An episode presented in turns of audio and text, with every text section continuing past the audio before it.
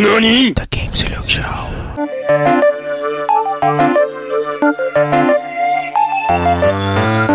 Upgrade complete. Upgrade complete. Upgrade complete.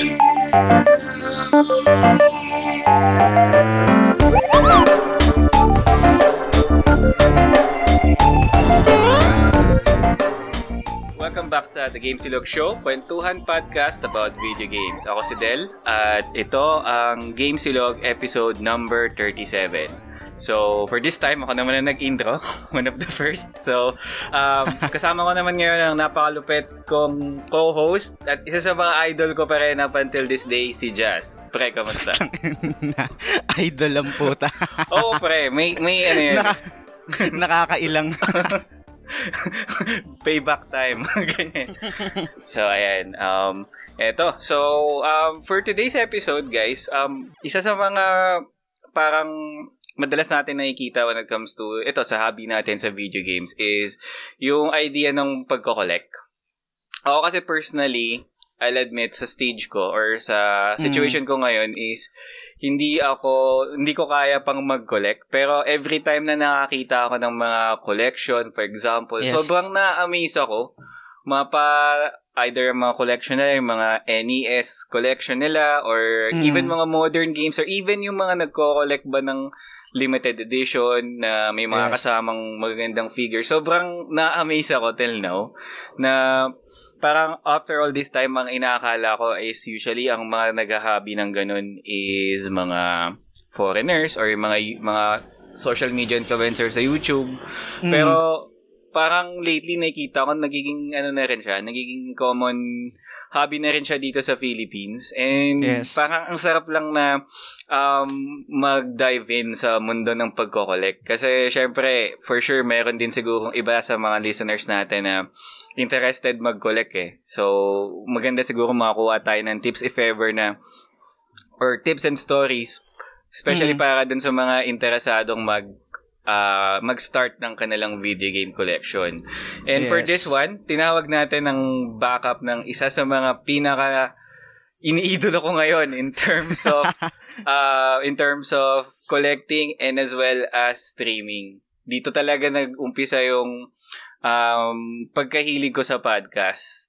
Then, especially sa genre ng video game. So, ah. For th- for this episode, guys, nakipag-collaborate kami sa isa sa mga pinaka re- well-respected and well-known na game influencers or video game influencers dito sa Philippines. So, let's all welcome Tito Jopes. Yun! Hello!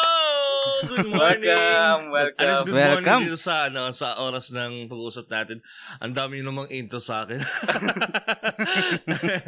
anyway, ayun, yun nga eh. Actually, pareho rin naman ako eh, na parang dati, I didn't even think of collecting anything at all. Um, pero may isang spark, pero ikukwento ko yan mamaya. Nice. Pero salamat Yun. sa pag-imbita niyo sa akin dito sa The Game Silog Show, no? Kung paano ito nakikita dati. So, Yes. Ayan. It's, yan. So, pa, honestly lang guys ha, kinakabahan ako eh. Kasi, for the longest time, hindi, for the longest time kasi, um, talagang in terms of podcast na video game, simula nung nagkaroon ng ganitong uri ng discussion in Tagalog format, talagang dalawang show yung lagi kong inaabangan. Yung show ni Tito Jokes, tsaka tong Game Silog show. And, isipin nyo ah, parang yung perspective ko ngayon is, I'm on the fanboy seat eh na dalawa sa dalawa sa idol ko, dalawa sa talagang sobrang tinitingala ako in terms of this industry. Grabe naman. Seriously. Teka nga, teka nga. Para, para mababa ko yung sarili ko kanina. Kaka-jebs ko lang kanina. So, okay lang. Pero anyway. No, ayan, no, talagang, naman. talagang, you know, dalawang idol ko na pagsama ko sa isang episode. Grabe. One of my bucket list yan. So, sobrang thank you na napayagan mo kami na uh, ma-interview ka in terms of this. Kasi matagal, matagal ko na rin na-stock yung collection mo and talagang na-amaze ako. yeah, seriously. Sa, sa page Yeah. Ay. Del, Del. Mm. Sorry. Thank you din pala sa pag-invite sa akin. Sobrang na-appreciate ko. Host ka dito eh. last, last, last minute na ano, inclusion si ano eh, si Del eh. um, de, ako lang yung moderator for this one. But de- definitely, um, sobrang nilook forward ko to na parang parang Avengers eh, crossover. so, ayan, ayan. So, okay. So, again, guys, don't forget to like, follow, and subscribe to our page, The Game Silog Show. Available kami sa Apple Podcast, sa Google Podcast, sa Spotify, at sa Anchor. Ayan. So, okay. Game, game. Game. So, question muna. Ah, lagi ito yung parang lagi kong laging lagi kong laging. Ito yung mga laging tinatanong namin pag Huwag may bago kaming guest. yun, kayo naman. Eh, kasi iba ka Tito Jobs eh. Alam mo inyo. Parang quote-unquote celebrity eh. Kaila, Eh? ewan ko. Hindi, Che. ganito talaga, ganito talaga. Parang every, kahit nakarami na kami ng recording, hindi pa rin talaga nawawala yung kaba ko. E, ewan ko, parang meron, meron Ah, din ako napanood na tayo. parang, meron ako napanood before, hindi ko alam, hindi ko na maalala kung sinong artist yon Parang sabi niya, mas okay daw na laging kinakabahan. I think si Glock 9 yun eh. Na parang at least nandun pa rin yung pala, Mm. nandun pa rin yung excitement. Never kang magiging parang um, laid back na, okay, sanay na ako, lagi ko na itong Totoo ginagawa yan. eh. Much Mm. better Pag palagi na may mas kaba ka. nervous ka kasi, para nagkakaroon ka ng adrenaline rush and that makes you perform better. Yun yung, ah, tama, hindi, hindi yan si Glock 9 eh. It's, a, it's Hindi an ba? American, ano eh. It's an American, hindi ko alam kung si John Lennon or si ano, basta isang Beatles siya eh. Parang Mm. ganun. So, So, yun. Kinakabahan ako, Tito Jobs. Hindi, so ito, ito yung ito yung question ko sa'yo. Gusto kong malaman Ah. lahat ng history mo. Meron din akong history sa'yo. I, I don't think na maaalala mo, pero mamaya i-share ko. Pero Hmm. gusto ko munang malaman kung ano yung video game history mo. Yan. Saan ka nag-start? Ano yung parang first game na parang nag-resonate sa'yo na, ay puta, ito na pala yung video game. Tapos Oo, parang, three, year, three years old ako nung sinabi ko sa nanay ko, ay puta. Hindi. so ano yun? Ano yun? Ano yung video game history mo? Yes. Ah, I think I started getting aware of video games siguro mga around 5, 6 years old. Uh, that was the time. Kasi meron kaming kamag-anak na ano, na Japayuki. Ah. Mm. Tapos umuwi siya sa Pilipinas. Tapos parang, syempre, dala, bit-bit niya asawa niyang hapon. Syempre, hindi siya Japayuki by then. May asawa Ah. siya eh. So, um, umuwi siya, kasama niya yung ano niya, yung husband niya na hapon. Tapos, ano, um, ah dala niya syempre yung family computer nila. Tapos, Mm. um, nung yung, yung kauna-unahang game talaga na nakita ko ever sa buong buhay ko was Gradius. I don't know kung alam Oh. niyo yun. Alam niyo may Gradius? Yung shooter to, di ba? Oh, side- shoot 'em up, shoot, Shoot shoot 'em up, up game yun. siya. Mm. Uh, shoot, shoot 'em up game siya na side-scrolling. You're in a spaceship, tapos papasok ko sa ispa, parang um, space cave of some Mm. sort. Tapos, tapos yung dulo, yung unang boss fight doon, yung vulkan na kailangan mo lang pumunta sa isang corner tapos mamamatay na yung vulkan. Yes, Mga yes. ganun. Ah. so, yun, yun, yung, yun yung Gradius. Um, yun yung kauna-unahang video game na nakita ko ever. And I was, it was like magic na parang nag, nag, nag-open siya sa mind ko na, ah, fudge, you can control ano, you can control the, the television, how how the television looks like. Mm. So Ah. parang, aka, kasi dati, nung time na yun, wala pang remote control eh. so, de-dial, de-dial pa yung mga TV dati. Ah, ah. Tama. Oo. pero colored naman, in fairness. Hindi pa naman ako nun sa black and white era. So, Hindi naman yan yung parang cabinet style na, na TV. I Or- did, we did have that. Ah, Ah. wow. Kasi sa compound namin, tatlong pamilya kami. Mm-mm. Tapos, kami yung meron yung cabinet style na TV. Ang ganda nun. I remember nung mga 3 or 4 years old ako, I'm watching Shider, Bioman, Voltus Nice. Yun. Tapos, ah yan, yung cabinet, yung cabinet TV naman, buhay, buhay pa nung time na yan. Tapos nasira bigla. So, um, but yeah, yung, yung ano kasi, yung, yung sa Gradius kasi, ang exposure ko doon was more, ano, more like, ay, pucha, na ano pala, nakakontrol mo TV. Mm. Mm. Pero ah, yung, yung TV na yun, that was like 11 inches, 10 inches pa kaya tayo. Hindi pa malaki mga TV dati eh, nung time na yun. Mm. Yes. So, although may malaki kaming TV, yung sa bahay namin, ma- um, mga 12 inches siya na, na TV. Mm. Ayan. So, ano yun? May parang tumawad sa 12 inches. Ano meron tayo nakakapasok? Hindi, hindi, hindi. Wala naman. Kasi parang, parang ngayon kasi common Parang na iba, eh. parang iba yung 12 inches na natawanan natin dito. Anyway. Ah, okay. Sige, sige. Tapos, actually, um, it, it was already magic for me. I wanted to touch it. Pero syempre, 5-6 years old, hindi naman hinahawakan hindi naman hinahayaang humawak ng ano ng 12 ng, inches. ng toy. yun, iba na yun. 12 inches sa Channel 3. Ayan. Yeah. anyway, anyway, so, ano, parang, yun nga, hindi pa, hindi pa hinahayaang humawak ng video game yung, or, or ng gamepad yung isang 5 to 6 years old. Tapos, the next couple of days, nakita ko naman iba naman yung game, and this was Mario na. So, Mario, Nice. Super Mario Brothers na yung nilalaro nila. And I was really, I was really blown away kasi parang, ay, may tao naglalakad sa screen, tapos you have coins, you have this, parang, alam mo ba, a- a- alam niyo yung, nung bata pa lang ako, na-appreciate ko na yung sound design ng Mario kasi parang yung coins, it was so positive. Mm. Tapos yung music, it was so, ano, inviting. Yes. Doon talaga ako nahook eh. Nahook ako sa Mario rather than sa Gradius. Kasi yung Gradius kasi parang napaseryoso.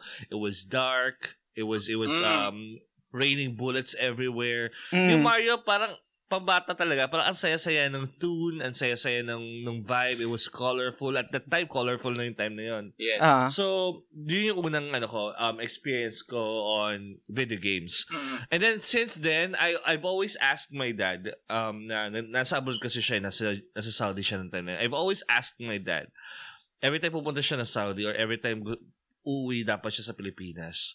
Um I always ask him to uh, buy a Famicom. Tapos um tagal yun. So imagine yun, 5 6 years old ako noon. I've always asked him binigyan niya ako ng Famicom, well, hindi ako. Siyempre, yung buong pamilya. Hindi naman akin yan. Ah, kaya family computer, para sa family. Hindi pala kay Jupes. Anyway. So, um, he bought it when I was in grade, I guess grade 4. That was when I was 9 or 10 years old. So, Okay. So, doon yun lang ako binala ng Famicom. Tapos, naalala ko pa nga, parang um, hinihiram namin yung bala ng kapitbahay namin for Mario 3. Kasi nakita ko na yung Mario 3 from there eh. Kasi may, alam niyo yung mga dati, yung mga bootleg ng mga video karera Yes. na ano. Yes. Yes. Ta- tapos may may ano, may bootleg din na parang arcade na, na parang 1001 na, Mm. na, Oo. Meron ako niyan. papasukan papasukan mo ng piso para mag 5 minutes of gameplay ka. Mga ganun. Mm. So, Ah. doon ako, doon ako unang talagang na, nasagad sa video games. And, Nice. and then my dad uh, bought me a Famicom. Tapos doon ko na nalaro yung Contra. I've always asked, bakit walang Mario to? Ah. Kasi Mm. mahal daw. mahal daw kasi. Nung time na yun, ano dude, ano yata, mga $100 yata per cartridge eh. Wow. So, Mahal. Oo, nga. mahal talaga. Eh, ito ah, $100 considering yung inflation ng time na yun. Yes. Yes. So, Ang mga yun, seven, wala. parang 5-7,000 yun in that, ano, in that era, no? Hindi lang. Hindi lang? Siguro mga 8,000, 9,000 pesos nung time na yun. Agoy. Yung ramdam niya. Kasi ang Grabe. 100, ang 100 dollars talaga dati sobrang precious eh. Nung time na yun. So, Yeah. Ayan.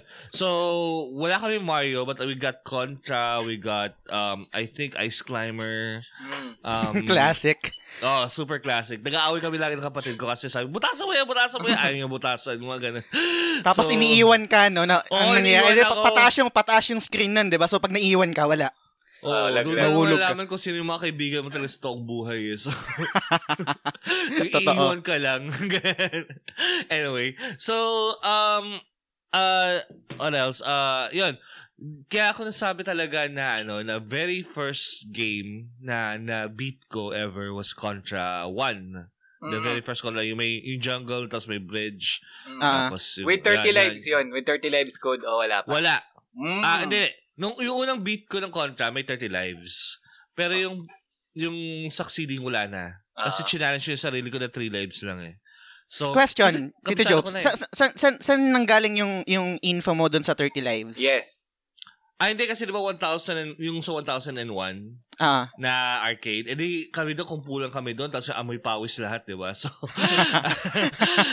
doon nag-uusap. So, alam mo, may 30 lives yan, 30 lives yan. O, sige nga, sige, paano gawin? O, ito yung shortcut. Ayun. Doon, doon, doon na. The Dati, alam nyo guys, wala pang internet ng panahon na yun. Wala pang Yes, cellphone. correct. Wala pang beeper. So, ang talagang information na, ano, um, ng, ang source ng information nyo for these things, mga cheat codes, etc. Yung mga kumpulan ng mga pawisan ng mga kabataan Yes. sa isang kwarto. Yan.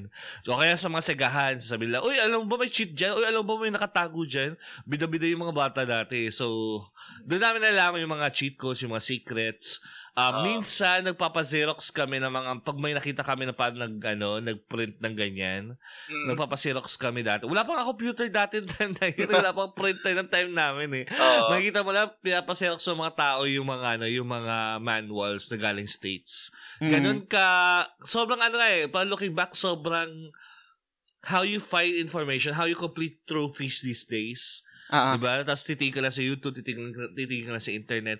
You're easily guided. Pero nung unang panahon, when I was playing Load Runner, when I was playing Contra, when I was playing uh, Mario, all of these secrets and knowledge just were, were just passed ano through through word of mouth. Mm. So, parang mas na, man, kaya siguro mas na-appreciate ko yung older games kasi talagang, yun talaga parang, parang hindi mo lang sila naalala as as uh, as a video game or as something na moving pictures.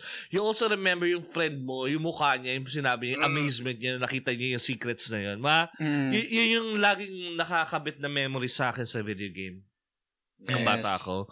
So, Tsaka, um, tsaka yung, yung mga information din, I think, kasi before nung may mga topic kami regarding yan kung pa, parang saan nalaman yung yung flute sa Mario, paano Oh, nalaman yung yun. 30 Ah. lives.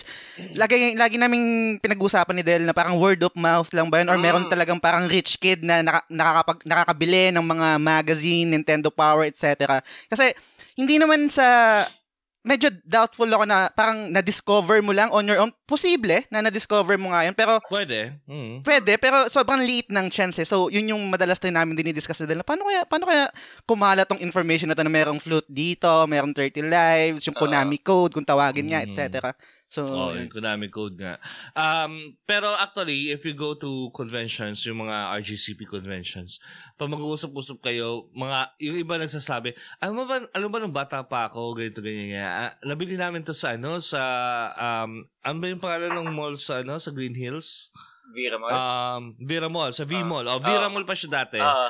Nabili Mm. namin to sa Vira Mall, ganyan kasi yung Vira Mall dati, yan yung electronic center sa Philippines dati, blah, blah, blah. Mm. Tapos ma-realize mo, kaharap ko pala rich kid. Ang dungis-dungis sa convention, tapos rich kid kaharap mo. Na, hello pala kay ano, chairman, ano, kay chairman Erwin Esteban ng RGCP. Ayan, mahal na mahal ko yan. Mahal na mahal niya rin ako.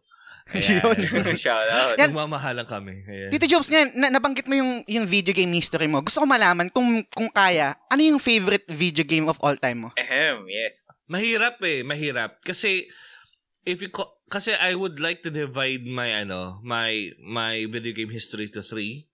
Okay? Um, una was yung nostalgia era. The nos- yung sa nostalgia era, ang pinaka-favorite ko talaga nung bata ako was Load Runner. Mm. Kasi Okay. isa, isa siya sa mga pinaka, parang nung na-achieve ko na, na, nung na-beat ko yung game. Kasi ano yata yun, 120 levels yon Yes. Tapos, I remember um, some friends streamers um, streaming that. Tapos parang hindi nga siya makalagpas ng level 3. Two hours na, level 3 pa rin. Ano to? Ganun.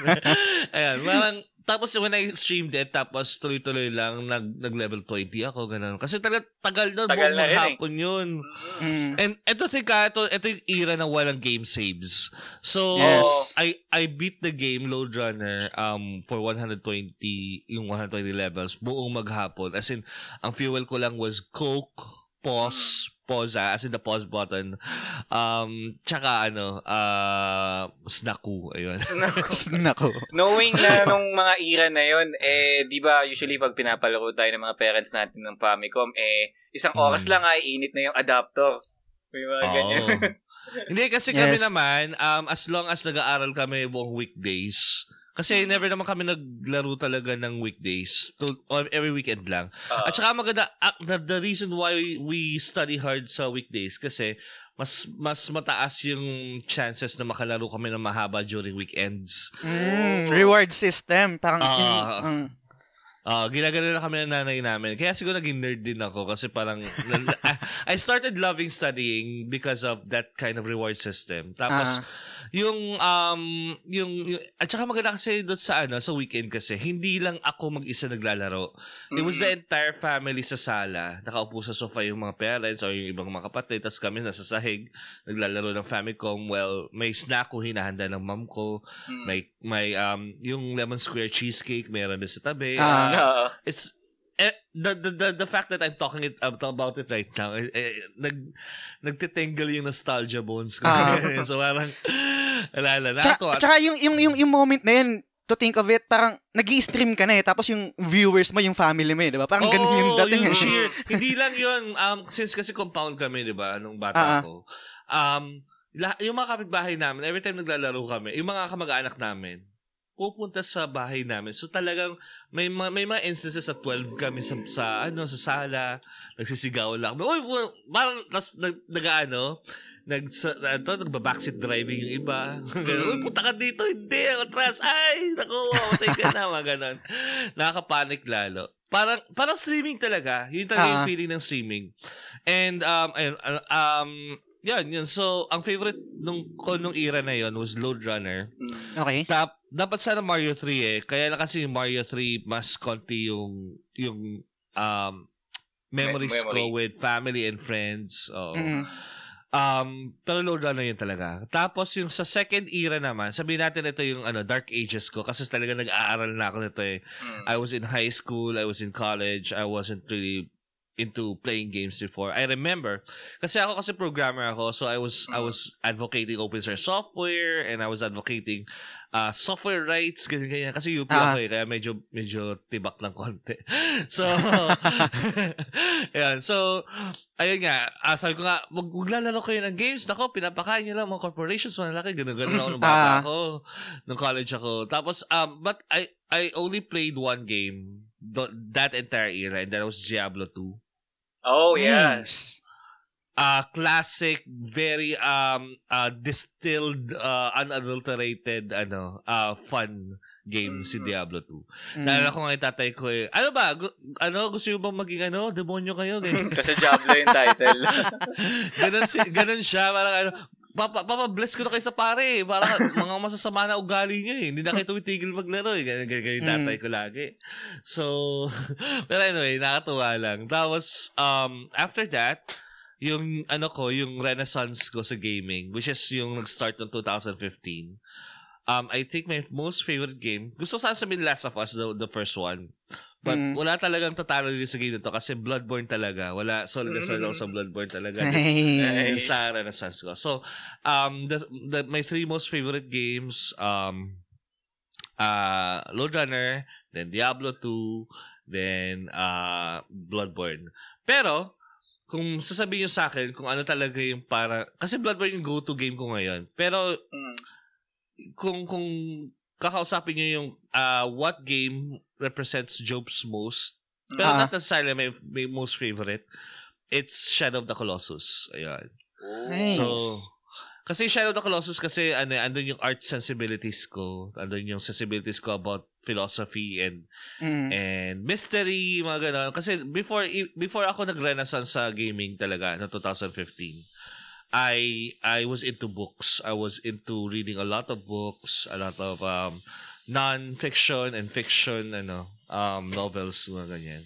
So, masaya, masaya naman yung ano, masaya yung nung, nung nag-renaissance sa games kasi the way I treated games right now, it's Mm. it's like books kasi before before games I was also collecting books and I was also collecting gadgets so yan dyan papasok yung story natin ng collection Nice. Nice. So, ano, meron akong mixing um, memory lang bago tayo mag-proceed sa history Sure. mo naman sa pagiging um, so let's say, quote-unquote celebrity, no? Or stream, streamer, podcaster, etc. Um, merong group sa Facebook, I think yung PS4 Enthusiast. mm Mem- member, member ako dyan. Diyan kita lagi before nakikita. I think mod ka doon or admin. yep Mod- muna ako Tapos- dati Ayan. And ang history ko naman doon sa page na yun is na naban ako. So, naban ako doon. Ang, ang reason kung bakit ako naban is um, nag-post ako ng whole ko, ng um, purchase ko ng Final Fantasy X na Korean um, Korean version pero ah PS2 PS2 version siya. So parang siguro yun yung naging, naging dahilan. I- If I uh, remember it correctly, nag-PM ako kay Edgy. Edgy ba yung name niya? ah Eggy Eggy, Eggy. Valenzuela Ayan, Oo. Eggy. Tapos sabi ko, parang tinanong ko, bakit ako naban? Kasi nga parang yun nga yung post ko, which is dapat um, PS4 lang yung mga pinopost doon. So, ang ang tawag dito, ang isang interaction natin, na hindi ko alam, feeling ko hindi mo na ito maalala. Meron akong post doon tungkol sa The Last Guardian. Na parang Mm-hmm. sabi ko, ito yung underrated video game ko nung 2016. Tapos Naalala meron ko akong post, tapos meron akong post doon na video.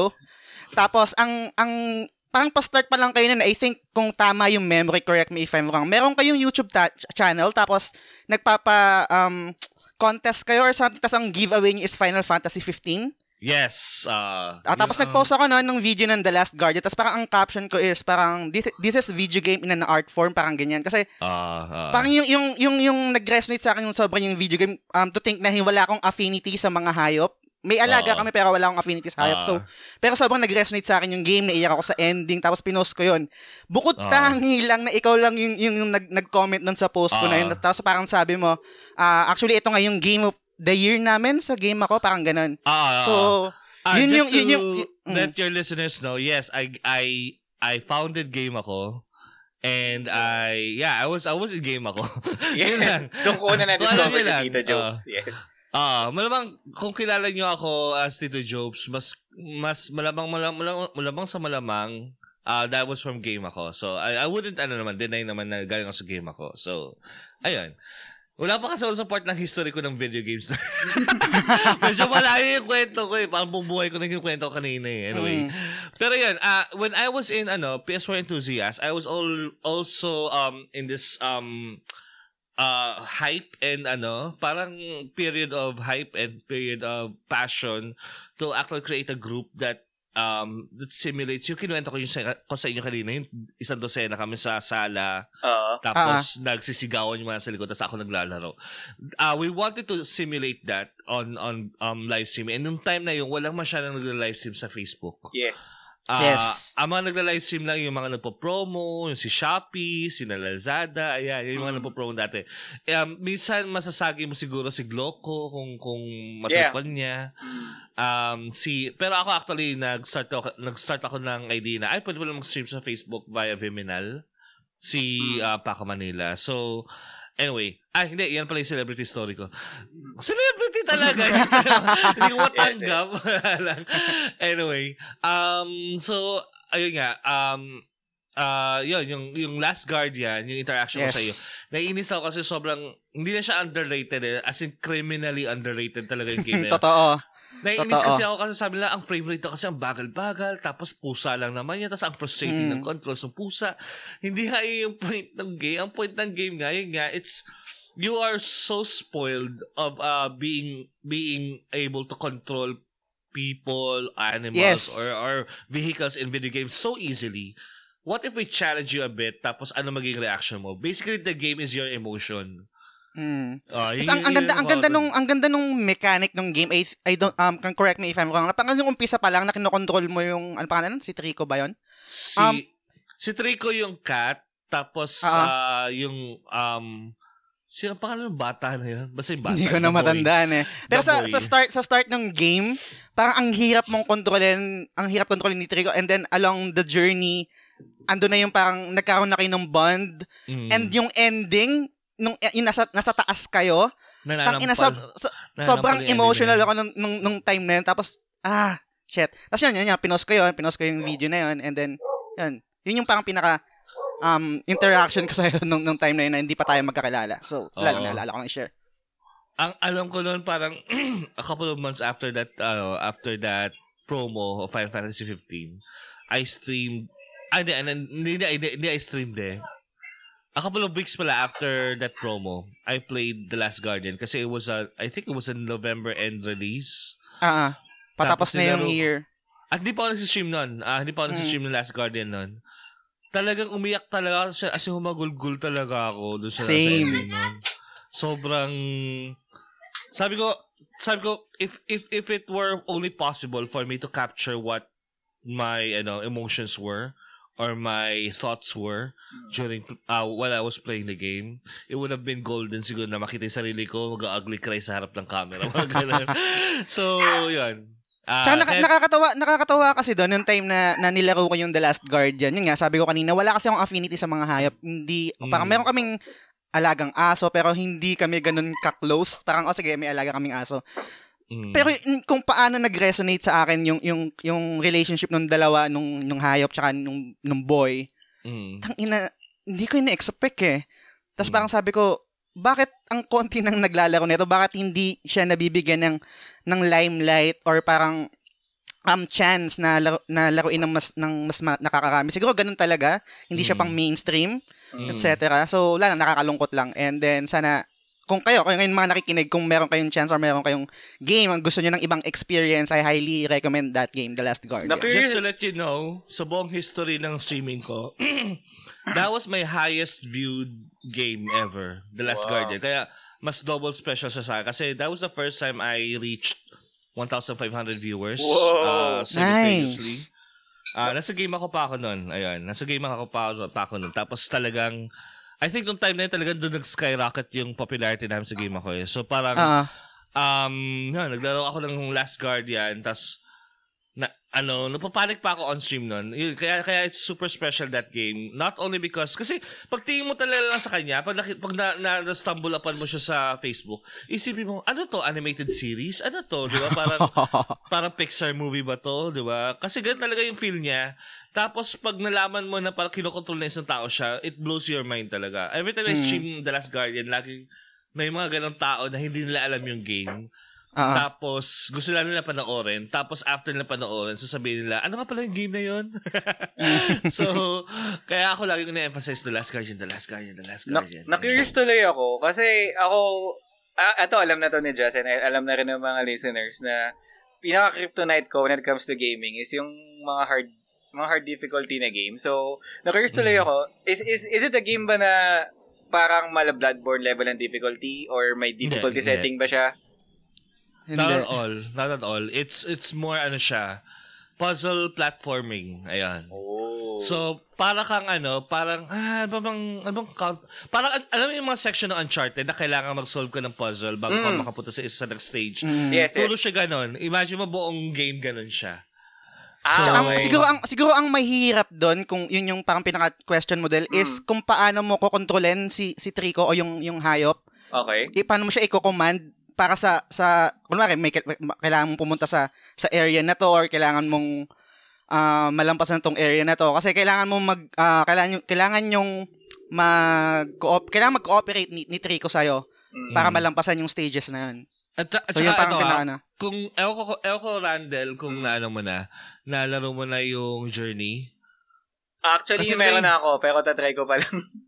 may, Ah, may Ay, ayan. Di kasi pa, ang, ang, ang maganda kasi sa, ano, sa, sa, um, ito, sa Last Guardian, the way you communicate to your pet, aka Trico, Mm. uh, is only a couple of buttons lang. And you, sometimes he doesn't understand at all. Yun yung maganda doon. He doesn't understand. Mm, yun yung magic siyang- doon eh. Oh, yung Sige, magic sige. doon eh. Kasi parang nasanay ka, every time you click a button, may, may mangyayari. And mag, ah, magmula kay Trico, si Trico wala talaga minsan nangyayari. Minsan tatamad siya, minsan gusto niya lang maglaro doon sa tubig, ganun. para, talaga, para talaga siya totoong hayop. Tapos minsan yung, yung boy din na kinokontrol mo, minsan nadadapa, minsan na-outbalance. So, Oo. it was frustrating to a lot of gamers kasi hindi nila makontrol yung game ng maayos. Um, but for me, it was it was really brave of them na parang ipakita na, okay, eto bata talaga to. Eto talaga, nung bata ka talaga, nadadapa ka. Kahit anong isip mo na takbo na feeling mo, ikaw si The Flash, madadapa ka talaga. 'Di ba So, it brought you back to that moment na the universe is not under your control. Oo. Yes. Di ba? Nice. ang saya-saya ng idea niya. Tapos parang, um, ano ba, uh, the reason why I really like that game, not only dahil sa, ano, sa story, let me just blow your minds. Think of Trico as not as your, not as your pet, but for example, uh, a person that you wanna be friends with or, or Mm. pwedeng niligawan mo. And it, it's gonna change your perspective of the game. So Nice. it's about uh, it's actually about relationships. It's like The Little Prince tapos yung Mm. mm. niya si Fox. Ayan, ganun, ganun yung ganun yung concept ng buong ano ng game. Ganda. Nice, nice. Sobra. Mat- matry nga yan.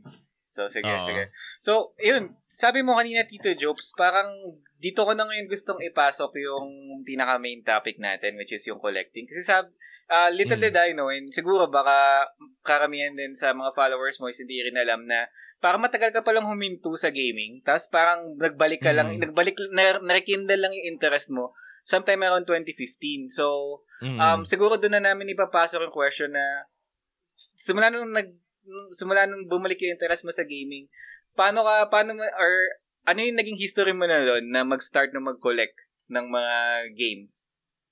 um, I think ma- ang ang may kasalanan talaga si The Last of Us. The Last of Us. Bakit? Bakit? Ah. Bakit? Kasi I was really intent on buying a game tapos reselling it talaga. Ay, normal Mm. normal tipid mode, normal tipid ano, tipid tactics lang. Mm. Na I buy a game and then I'll I'll sell it off. But when ang ang ang siguro yung yung yung reason ko for keeping a lot of the games is because of The Last of Us. Na no, after ko siya nilaro, sabi ko, gusto ko ba talaga ibigay ito? Gusto ko ba pag-ibenta talaga to? Parang ayaw ko talaga. Ayaw ko talaga siya ibenta. Kasi parang parang siya yung unang ano, parang siya yung nung baby baby times ko nang nag-walker ganun.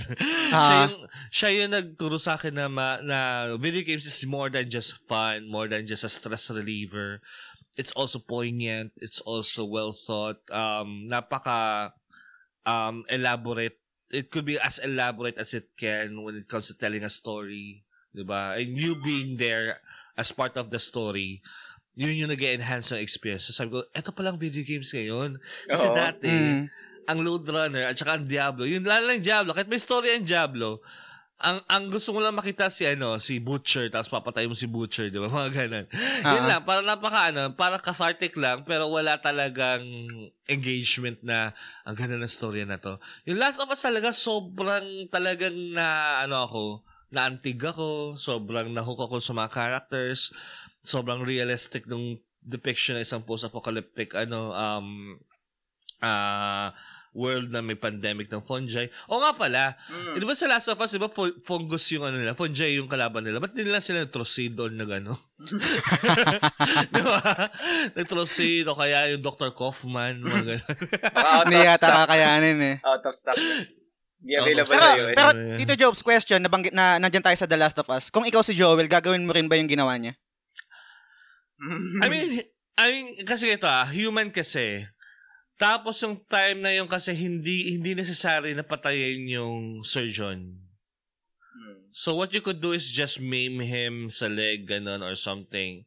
Pero Mm. kasi siguro nasa utak niya na kasi na baka habulin, Yes, exactly. habulin ng ano eh, ng, ng, ano, Fireflies. ng fireflies yung si Yun din yung reason kung bakit pinatay niya yung babae, 'di ba? Yung paglabas niya dun sa elevator. Kasi baka ahabulin mo rin naman din ako, ba't Ah. di patayin na kita? Oo, tama. Si ano, um, kalimutan ang pangalan nun ah. Anyway, Forgot her name. Yun nga eh, yung problema ko eh, parang naglalaro ng game, tapos parang after siguro a few months, nakakalimutan ko na yung mga character names. Anyway, so, ah yun, dahil sa The Last of Us, I realized na parang, ah, this is like books. Kasi before na, nagko-collect na ako ng books. Mm. Maybe I should just keep this around for a minute, for for for the meantime. Tapos, kasi yung mga unang, eto ah, trivia lang, ang unang mga game na binili ko, for me, una talaga is Diablo 3. Okay. Kasi yung Diablo 2, alam niyo na kung paano ko siya nilaro. Mm. Ayun. Pero in fairness, at least wala na akong ano, legit copy. Andito siya sa likod ko. Yung Diablo. Nice. Yung Ah, ano to? Diablo PS3 2. or PS4? Or anong console yung Diablo 3 mo? Ah, PC. Ah, PC. Okay. Hmm. Ah, by PC, meaning dinaload ko siya sa Mac ko. Kasi, nasa Ah, okay. Singapore ako noon, tapos sobrang, ano, bored na bored ako sa buhay kasi syempre malayo sa, sa Pilipinas. Mm. Um, dinaload ko yung Diablo, tapos, ah, yun, doon ako nag, ah, kasi binubuyo ako ng mga classmates ko sa Singapore eh. So, yun yung ano eh, yun yung problema kasi doon. So, parang binuyo ako, uy, alam mo ba, dati na Diablo, ano, Diablo 3 2012. Oh, talaga, talaga, no. Nagkabuyuan kami, di bumili na ako ng time na yun. So, Nice. wala lang. Ayan. Ah, hindi, ah, just to let you know, kaya nasa Singapore ako six months kasi na I was in a, ano, startup school. Ayan. Mm. Okay. Business school, ayan, parang ganun. So, anyway, um, yun, so, ah, yun, so, Diablo 3, yung una kong binili na game ever sa buhay ko. Ay, hindi pala. Ah, shucks, baka mga mali nga, baka nga ano, ah, alam mo yun? Ah, Plants vs. Zombies! Plants vs. Zombies yung una kong binili. Plants vs. Kasi pa- Zombies. So, para sa mga kapatid ko pala yun. Oh, Plants vs. Zombies, then Diablo 3, then uh, Last of Us, then Arkham Knight. Ayan. So, um, yun yung mga una kong biniling games. Tapos, yun nga, I have, I have Last of Us, I have Arkham Knight. Doon nag-start mag-pile up tapos nakita ko, uy, ang ganda pala yung tsura niya, yung limang games ko, magkakatabi, mga ganyan. Witcher yung Mm. next yata, tapos Bloodborne yung sinunod ko. Um, tapos, uh, I think I bought Assassin's Creed. Ah, kasi syempre, para pop- popular na time na yung Assassin's Creed eh. So, I, I saw my five game case. Sabi ko, ang ganda nito ah. Kulang ko kayo ng picture, tapos upload ko sa Facebook. And yun yung parang, yun siguro yung mag- maganda nangyari sa akin. Kasi parang, yung sa kauna-unahang game ko talaga na binili na physical, Mm. it was documented on Facebook na parang in-upload ko yung picture, in-upload ko yung story niya. Mm. Then I started thinking, maybe this should be something I should be doing a lot. Ganun. Buying games and taking pictures of it and then playing them. Yan, yun yung nangyari. Kaso yung playing them na part, medyo na, ano na, na miss out na. Kasi ang dami na talaga. Dumami na yung So, backlogs. Dumami na. Tapos dumating yung time na parang, ay, gusto ko itong laruin. Bibili ako. Paglaro ko, ay, mahirap pala. Yun yung nangyayari sa Bloodborne sa akin eh. Tabi muna, tabi muna yan. Pero sabi nila, maganda itong game na to eh. Pero siguro later na nalalaroin ko. Tapos then, I, September came, yeah, I had Metal Gear um, Solid 5. Mm. That was my very first collector's edition yata. Nice. Ah, yung may kamay? Yung 5. ba yung pang may kamay? Yung baby hand muna yung unang nakuha ko. Tapos yung daddy hand, nakuha ko na siya mga a few days later.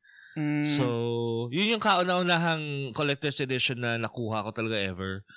Um, yung, mali, yung baby hand. Tapos sabi ko, uy, ang saya pala nito. Yung meron kang laruan, meron kang freebie. Pero medyo, Ah. medyo doble, medyo doble presyo ng, doble ng presyo ng game nga lang. Yun yung problema. 5,000 kasi yung baby hand eh, ng time na yun. Ah. So, tapos 2.5 yung game. Ah, and then, I think that year, that was 2015, no? Um, Mm. I think that year, ano bang mga games na nandoon? Nung year na yon Call of Duty Black Ops 3. Nung time na yun din, andun din. Ah. So, and then I, ayan, I bought, I bought the fridge, yung fridge uh, edition niya, yung Black Ops 3 Ah. yung mini fridge. Nasa sa friend ko siya ngayon kasi binenta ko kasi nung time na yun medyo naghihirap na ako. Ah, kaya Ano yung ano, ano yung, Tito Jobs, ano yung, ano yung mindset mo nun? Yung dun sa pagbili ng, ng collector's edition na parang, ano yung parang decision making mo na okay etong game na to bilhin ko to paborito ko tong game na to or ang ganda ng ang ganda ng pre, ng freebies dito ang ganda ng statue Mm. paano paano paano ka nagde-decide kung ano yung bibilin mo na collector's edition nung time na yun Nung time na yun, kasi ngayon kasi pag tinanong mo ako ngayon, lahat talaga halos. Oo, kasi kaya, kaya yun yung parang ko if, gusto kong i-frame yung question eh. nung time na yun nung time paano na ka kasi, nagde-decide parang titignan ko yung description. Tapos if it's wacky enough or it's ano, if it's whimsy enough for me to Mm. get it, na parang, parang siyang centerpiece ba? If you want to Ah. have a room, a game room, tapos you have a centerpiece, that those those are things that you wanna buy. Normally, nung time na yun, hindi ako, hindi ko gusto bumili ng mga, ng mga statue lang, Mm-mm. yung ah, mga ano lang, yung mga minifigures lang. Ayokong bumili ng mga ganun. Ah, ang gusto ko yun nga, yung kamay, yung fridge. Yung fridge natawa talaga ako doon. Sobrang nakakatawa. Kasi Black Ops 3, tapos yung yung Well, ano fridge. companion yung co- companion item mo mini fridge Ah. tapos yung pag pag binuksan mo siya mag, magtutulog siya ng sound ng zombie Ah. or magtutulog siya ng sound ng buwabaril nakakatuwa sobrang ano niya aliw niya Pero, tapos pero hindi siya actual fridge na talagang working na pwede mong gawing no it is a working fridge it is a working Working. fridge yes Tapos yes. magkano ang score mo dun? Ah, 17,500 that time? Ah, okay, okay. grabe nice. Diyos ko, sana hindi nakikinig nanay ko. yun, yun, din, yun din yung ano eh, yun, yun, actually, yun din yung parang ah, konektado din yung question ko na parang, um, hindi, hindi, it doesn't, ano na sa'yo, parang wala nang dating sa'yo or parang hindi mo na pinag-iisipan kung magkano yung presyo nun, basta nagustuhan mo yung, Ah, yung item na yun, Ang or, backstory ko kasi doon, kasi I was already a gadget collector before that. So parang, Mm, there, okay. there, there was a time na anim ang cellphones ko. Wow. Imagine bakit? yan. I have, a, bakit? I have a Blackberry, I have an LG G2, I have a Xiaomi, iPhone. Tapos may Samsung ako na maliit. Tapos yung iPhone ko pa, iPhone 6 ko pa nung time na yun. Tapos may isa pang phone, ah, BlackBerry, yun, yung wala. Ah, yung BlackBerry. Black, may BlackBerry nga pala ako noon, yung ano, yung, yung may keyboard pa sa ilalim. So, lo- yun yung pinakamahal ko talaga na, hindi mahal being expensive, but pinaka-love ko talaga na cellphone, yung BlackBerry talaga. Anyway, um, nung na, na yun kasi, ano, gadget collector na ako. Okay. Um, yung, mga- yun yung mga time na parang gagastos ka talaga per cellphone, 20,000, Mm. 24,000, 70,000. Mura pa nung time na yun kasi ngayon kasi mga 50,000 na, di ba? Mga 40,000 na. Oo. Um, pero sabi ko palang hindi satisfying kasi um, if you guys don't know, I'm a mobile developer slash uh, manager Ah. din. Programmer, Mm. programmer manager din. So, doon yung time talaga kailangan ko mangolect talaga ng maraming cellphones just to develop on stuff. Kaya parang call of necessity. Ganun Ah. ba? Ah, okay. Kailangan gets. naman kasi. Ah, kailangan ko talaga. Pero kasi personal yun eh. Hindi ko naman siya kailangan bilhin personally. Pwede ko naman siya ipasa sa kumpanya. Or, di ba? or yun lang din yung way mo para i-justify yung purchase mo. Parang gano'n siguro. Ka- kasi kung totoo sa yung video games, wala talaga akong way, wala akong reason talaga to justify the the purchase. Ah. Kaya nga, doon sa mga collectors, kung, kung nakikinig kayo sa Games Silog Show, tapos parang iisipin nyo, gusto ko nga mag-collect, saan ka magsisimula? Huwag kayo magsimula sa Collector's Edition, hindi porkit gusto mag-collect, Collector's Edition ka agad. Siyempre, start nyo muna i-build yung library nyo. Um, you can always sell. Ako, ako um, nung una talaga, I think the, nabenta ko nga yata yung una kong ano eh, Arkham Knight eh. Kasi hinahanap ko nga yung steel case na yun dito sa library ko, tapos wala siya. So, anyway, um, yun. So, nag, nag, nag-start na lang siya mag-pile up. Dumating yung time na sobrang lampas na siya doon sa table ko. Ah, hindi pa lam- lampas siya sa table ko. Pag tinayo ko siya, hindi na siya tumatayo ng matino. So, I did buy uh, bookends. Uh, alam mo yung bookend? Mm, no. Yung, yung sa, pag may shelf kayo sa library, tapos gusto niyo nakatayo yung book doon sa shelf niyo, meron kayong parang pangsapal para I tumayo think Ah, nakita okay. ako nun, yes. Ah, Oo. I, I, I think, nga, meron ako dito eh. Sige, pakita ko sa inyo. Sige. sige, sige.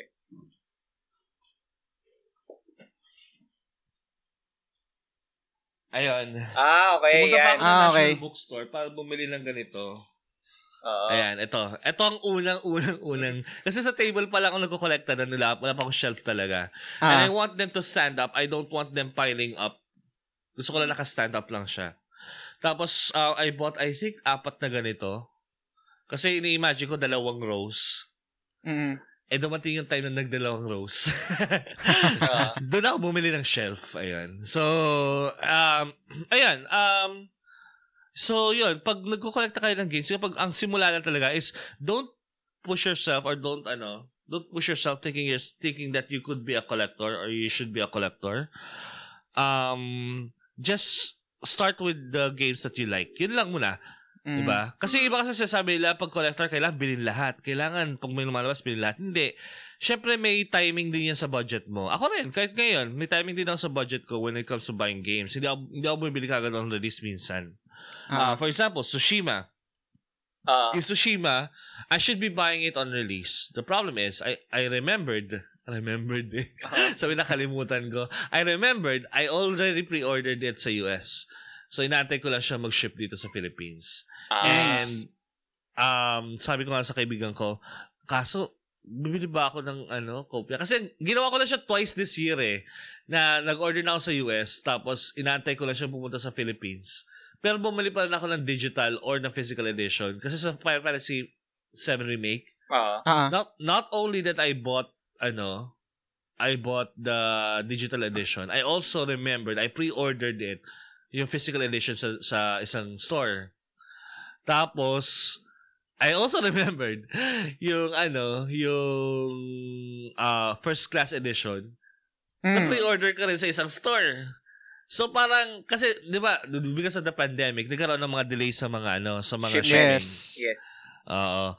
And, and ang mga pwede mo lang, ang, nung time ng, ano, ng FF7 Remake, you cannot buy FF7 Remake on launch on physical. Mm. Yes. So, I bought it digital. Ah. Same. Yan din, naka-pre-order din ako niyan sa isang store na nabanggit mo kanina. Ewan ko kung same tayo nung iniisip. Pero, dahil nga Ah. hindi ma- hindi makuha dahil nga sa pandemic, nag Ah. nag-digital na Nag- lang kami ni ano ni Del. Oo. Mm. Digital na lang namin yun. Pero, Tito Jobs, question lang, no? Since napag-uusapan na rin natin yung collection mo. So, as of the current stage, nung, like, let's say, nakapag-amass ka na ng ganitong amount ng ng games mo, um, kaya mo ba maklasify kung anong type ng game collector ka? Kasi alam ko may mga different types ng, ano eh, mga different types din ng game collector na nagpo-focus sa isang sa isang particular na bagay. Pero, sa current state mo, pa- paano mo ma- ah, paano mo maklasify sarili mo kung anong type ng game collector ka ngayon? Ako, ako, I think you can consider me as the, ano, I stick only on games. Kasi if I if I expand on hardware, Oo. Ah ibang usapan na yun. Mahal na sila. Tapos parang isip mo nakatambay lang sa ano. Kasi nagawa ko, ginawa ko yun. I, I, I admit, ano, I did attempt that. Kasi sa Ah. PS2, an- kung tatanungin niyo ako ilan ang PS2 ko rito, hindi ko alam. Kasi baka 11 or 12 na siya dito sa Wow. bahay ko. Grabe. Favorite favorite console mo ba yan? PS2? Yes, kasi Ah, I okay. did play the PS2 when I was still ano, uh, working for this company. Tapos sa staff house kami magkakas magkakasa magkaka nasa bahay kami basically. Ah. Tapos um after work we just play ano Need for Speed um uh, Most Wanted or Need for Speed uh, Hot Pursuit. Ayan, yan yung mga nalaro namin dati. At saka Tekken. Never never Yes. nag-fail ang Tekken. Gabi. Tekken, Tekken 4 the best. Ayan. the best talaga. Ay, Tekken 5 pala. Tekken 5. Tekken 5 ba? Ah, Tekken 5 5. sa PS2 meron pa. Yes, yes. Alala ko nga isang alam Tekken sa sa PS3 eh. PS3 But na. yun nga, um, yun nga, parang kung kung hardware kasi ang totoo lang inattempt ko ang hirap niya I bought I think I bought six PS4s in its lifetime Okay. Ah, ngayon at, at the moment kasi yung isa nasa bahay ko, yung isa laki Tito Pubs, hi Tito Pubs ko lang ginig ka. Ayan, pinahiram ko kasi sa kanya. Ayan, yung ano ko Metal Gear Solid 5 edition ko na PS4 kasi sobrang special sa akin yun eh. Mm. Um, and then I also have the Star Wars edition here na Ah. PS4 Pro. Tapos I had the Star Wars na ano, na edition na yung una, yung unang Battlefront. Ah, And then I okay. sold I sold it to a friend. Tapos I had a white one. Tapos I also sold it to a friend. Uh, Not because I was uh, not because naghihirap ako. Kasi naawa ako sa kanya, wala siyang PS4. Tapos naingit siya lang. So, gusto benta ko sa'yo. Ganun, na lang. Ano, Ganun ano, yung, lang. ano yung mindset mo dyan dito sa, sa, sa collection mo na parang what, ite- what items to sell? Kasi di ko ma, collections mo na yan, di ba? Ang dami mong games or kung ano man. Pero, paano ka nakakapag-decide na i-let go itong item na to? Ito, itong item na to okay lang ibenta, Ah. okay lang i-let go. May levels Paano yung eh. ano? Ah, May levels yan. Una, duplicate ka ba? so, yun, pag duplicate siya, syempre, benta Mm. na kagad. ah, Second, regular edition ka lang ba? Standard edition ka lang ba? Kasi kung Mm. collector's edition, hindi talaga nang bebenta ng collector's edition. Sobrang, mm, sa buong buhay ko, dalawang beses lang nag... Ay, isang beses. Isang beses nga lang, hindi pala dalawa. Kasi nung isang beses na yung dalawa yung binili niya sa akin. Ah, isang beses lang sa buong buhay ko nagbenta ako ng collector's edition. Ayun. ano yan? Ano yung Ah, item na That was Assassin's Creed Syndicate? Okay. Ah, okay. ano yung freebie nun? Syndicate. Ano yung freebie Ah? niya doon? Ano yung freebie niya doon sa Syndicate? Statue. Statue. Statue at saka pop-up ano, pop-up ah, background. Oh. Yeah, so maganda siya i-display kasi meron siyang pan diorama background. Tapos ah sa center yung ano mo, yung ah what do you call this? Yung character mo, yung lalaki. I forgot na nga na name eh. Mm. Ah, pero um tapos yung second one was yung sinasabi ko nga yung mini fridge Ah. na Call of Duty. As in, talaga, alam mo, talaga sobrang yung pinaka pinagsisihan ko. Kasi I bought it 17.5, I sold it for 11.5. Oh. Sa Yun ko, lang. pagtingin ko sa eBay, tumataas yung presyo niya. Sabi ko, ba't ko ba binamura yung presyo? meron meron na, meron akong story niyan Tito Jobs i- i-share ko lang no kasi meron Ah. din akong mga konting collection din mga collector's edition. Um ang, ang ang question ko sa is yung pa- paano ka paano ka nagde-decide kung magkano yung presyo mo sa binebenta mo. Kasi yung sa akin, meron dahil kailangan ko- nagbubukas ako ng PC lately para sa stream sa ano namin nila para makapag-stream na rin ako. Meron akong collector's edition ng Sekiro. Pero Mm. yung Sekiro na yun kasi mura ko lang siyang nakuha nung OFW pa ako sa Korea. mm. So, bin- nung binebenta ko na siya ngayon dito sa Pinas, um, tinaasan ko lang ng konti. Kunwari, ang kuha ko nun sa Korea is 3,000. So, binen- binebenta ko siya ng starting price ko is 6,000 para pag, pag tumawad, pwede kong ibigay ng 5,500. Mm. So, na- may buyer, binili niya ng 5,500. Mm. Tapos itong buyer, eh member ako ng isang grupo din na parang PS, ah, parang Steelcase enthusiast and then Ah, parang ano ka rin pala? Ano ako? pero pero lurker lang ako. Tapos meron din group na parang yung typical na buy and sell. And then nakita ko tong buyer na to na hiniwalay niya kasi sa amin may standard edition nung, nung game. Binenta niya ng hiwalay ng 1.7 I think I think tapos and then yung collector's edition nakasama yung steel case binenta niya sa steel steel case enthusiast ng six, binibenta niya ng 6.5 tapos may nagdibs na. Tapos sabi ko, Bilis. putang ina, binenta ko yung item ko ng 5.5 tapos yung bumili, siguro mas ma- Ay. mas mautak siya sa akin. Nabenta niya ng ng mas mataas. Wa- Wala akong um, masamang tinapay sa kanya pero yun nga ang question ko is pag nagbebenta ka ng item or bibili ka ng item, paano paano yung parang yung way of thinking mo na eto right price to or fair price to para sa item na to or eto yung karapat-dapat na price na to and at the same at the same time meron ka ding kahit papaano kinita or something. kasi sobrang mali, feeling ko nagkamali ako kasi ang, ang ang mentality ko nabili ko lang naman to ng 3,000 sa Korea eh. So kung tumubo ako ng 1.5, okay na ako pero hindi pala. Dapat mas tinaasan ko pa ng konti. So Actually, I think yung guy na nagbenta ng steel case, it was just a matter of timing din. Kasi baka nung Mm. time na yon I remember kasi when Sekiro released here, sa Korea mo nakuha, no?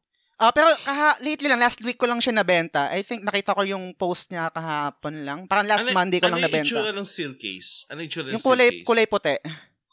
Yun pala yung dahilan. Kasi lahat ng mga Sekiro na ano, na steel case na na-distribute sa, sa Philippines, kulay itim. Ah, okay. Kaya- Mm. Kaya pero mura lang ng siya sa mahal. mura lang siya sa Korea eh. Eh, ang problema, Parang yung- wala namang ay- sa Korea para sa steel case, Totoo. diba? Totoo. Pero yun nga, kumbaga parang sa akin isip ko, ay, nab- nabili ko lang to ng mga 3,000, 3,500, okay na ako kumita dito ng 1,500 siguro. Sana pala binenta parang- mo sa akin. Hindi ko.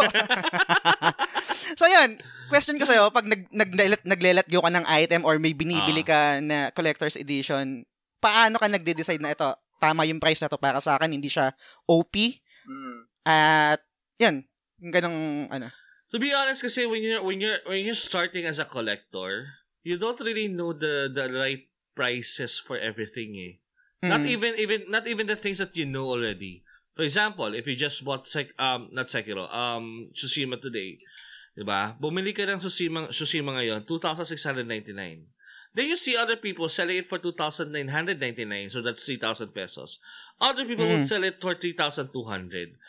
Um, tandaan nyo, sa panahon na to, a lot of people can pay for convenience. Yun lang naman yun, convenience. So, Gets. Mm. For example, even if tumingin ka sa eBay, dati ka sa eBay, tapos Hmm. gusto mo itong steel case na to, gusto mo, gusto mo itong limited edition ng game na to, then yung, ang presyo sa- sabihin natin mga 4-5 dito sa Pilipinas. And if you happen to have that, and you have the um you have the advantage of being convenient here in the Philippines, Ah, ah. binenta mo siya to like I don't know, 6,000, 7,000. Siyempre, pakiramdam mo yung sarili mo. Baka naman cup, cups price naman yung ano Oh, may totoo. nilagay. yun nga eh. Well, basta don't be coops, don't, don't be coops to others kasi you don't want others to be coops to you, di ba? So, Yes. Di ba? Ganun lang. Golden rule lang din sa ano. Yes, yes. golden rule lang din sa pricing. Hindi mo gugustuhin na i-double yung price niya kasi syempre, Mm. you would want to have a reputation that you are you you are a collector but at the same time you can be friends with other collectors. Yes. Kasi ang, ang, ang problema kasi ng ibang collectors kasi, pag pinepresyohan nila yung ano nila, unang inisip nila kikita. Huwag mong Mm. isipin yung kita, isipin mo yung suki. Mm. Ganon. Kaya yung mga Chinese mayayaman, ganyan sila eh. Hindi yung kita yung inisip nila eh. Yung suki yung unang inisip nila. So, Return customer, kumbaga, no? Yes, after sales din. Ayun. So, Mm. lalo after sales, for example, pag sira o kaya pag ano, um, oh, nagamit mo, mo na ba to? Ganyan, ganyan, gumagana ba? Nabubut ba? Pero pa sa kasi, I don't, I, I cannot really talk about pricing, selling Mm-mm. price. Kasi I, I, I barely sold my stuff. Okay. So, hindi ako masyadong nabebenta. Kaya siguro naipon siya na ganito. Kasi I barely s- sell stuff. Kasi, una-una, pag hindi ko pa siya nalalaro, hindi ko talaga siya binibenta. Okay. Ayan, Okay. yun lang.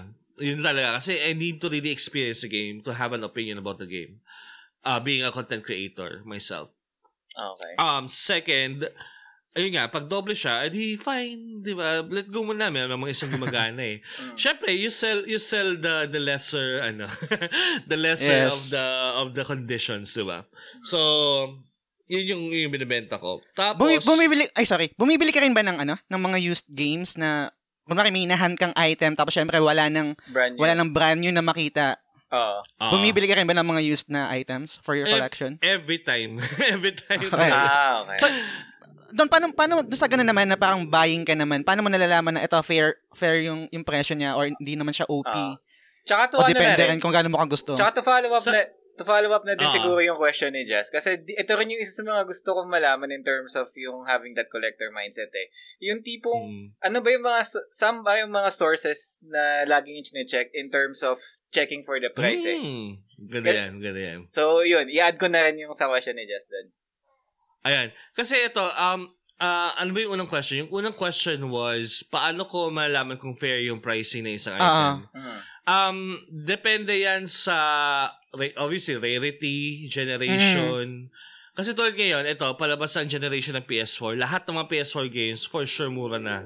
Mm. Diba? So, Sure. PlayStation 4, Xbox One. Yung Switch medyo mahal pa rin. Yes. Ito ah, ang, ang, ang rule sa Nintendo, pag first party game, laging mahal. Yun lagi. Yan, yan, yan yung hindi yata bumababa yung price yan niya. yung eh. Hindi tinatawag, mo mababa price yan yung tinatawag nila ng Nintendo tax eh, no? Oh, Nintendo tax kasi they really value their IP.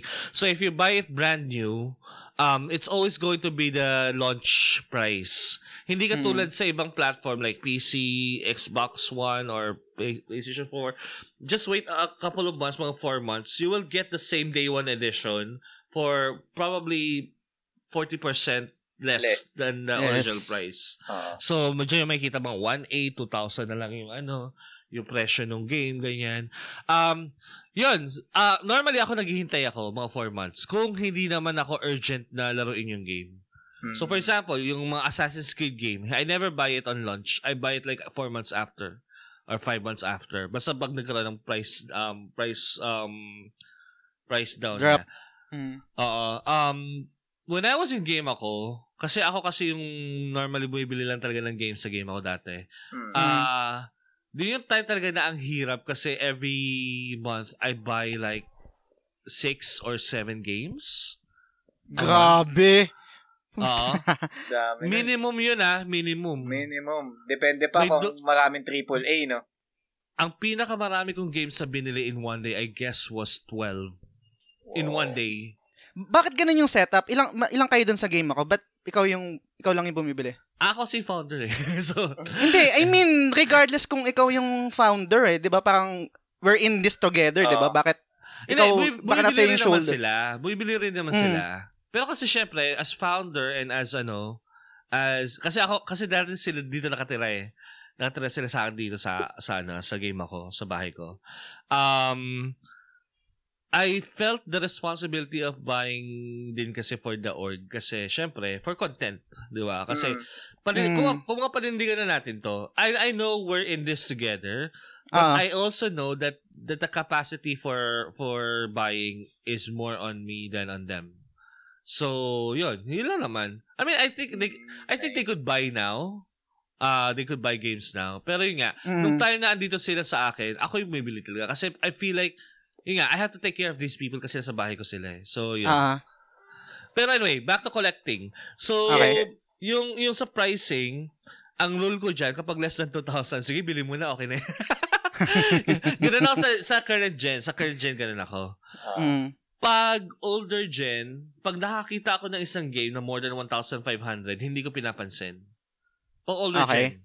Mm. Pero, pag minsan may gut feel ka, for example, pag Atlus title siya or kapag um, galing siya sa isang studio na nagsara na, um, usually mataas yung presyo nila. So, I research din yung presyo niya. Oo. Um, normally, eBay. Ayan, eBay lagi yung takbuhan ko eBay. pag kuha ng mga games na ano. eBay talaga. Tapos meron din isang ano eh, um, ano yan?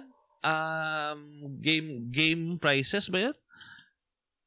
Mm. Ah, wait lang. Game prices. May may titingnan nila sa page eh. Nakalimutan ko yung pangalan ng website eh. Price charting pala yan. Price charting. Mm. Okay. Tingnan nyo yan sa pricecharting.com. Para sa mga super old, super wala kayo mahal sa eBay kung ano yung presyo.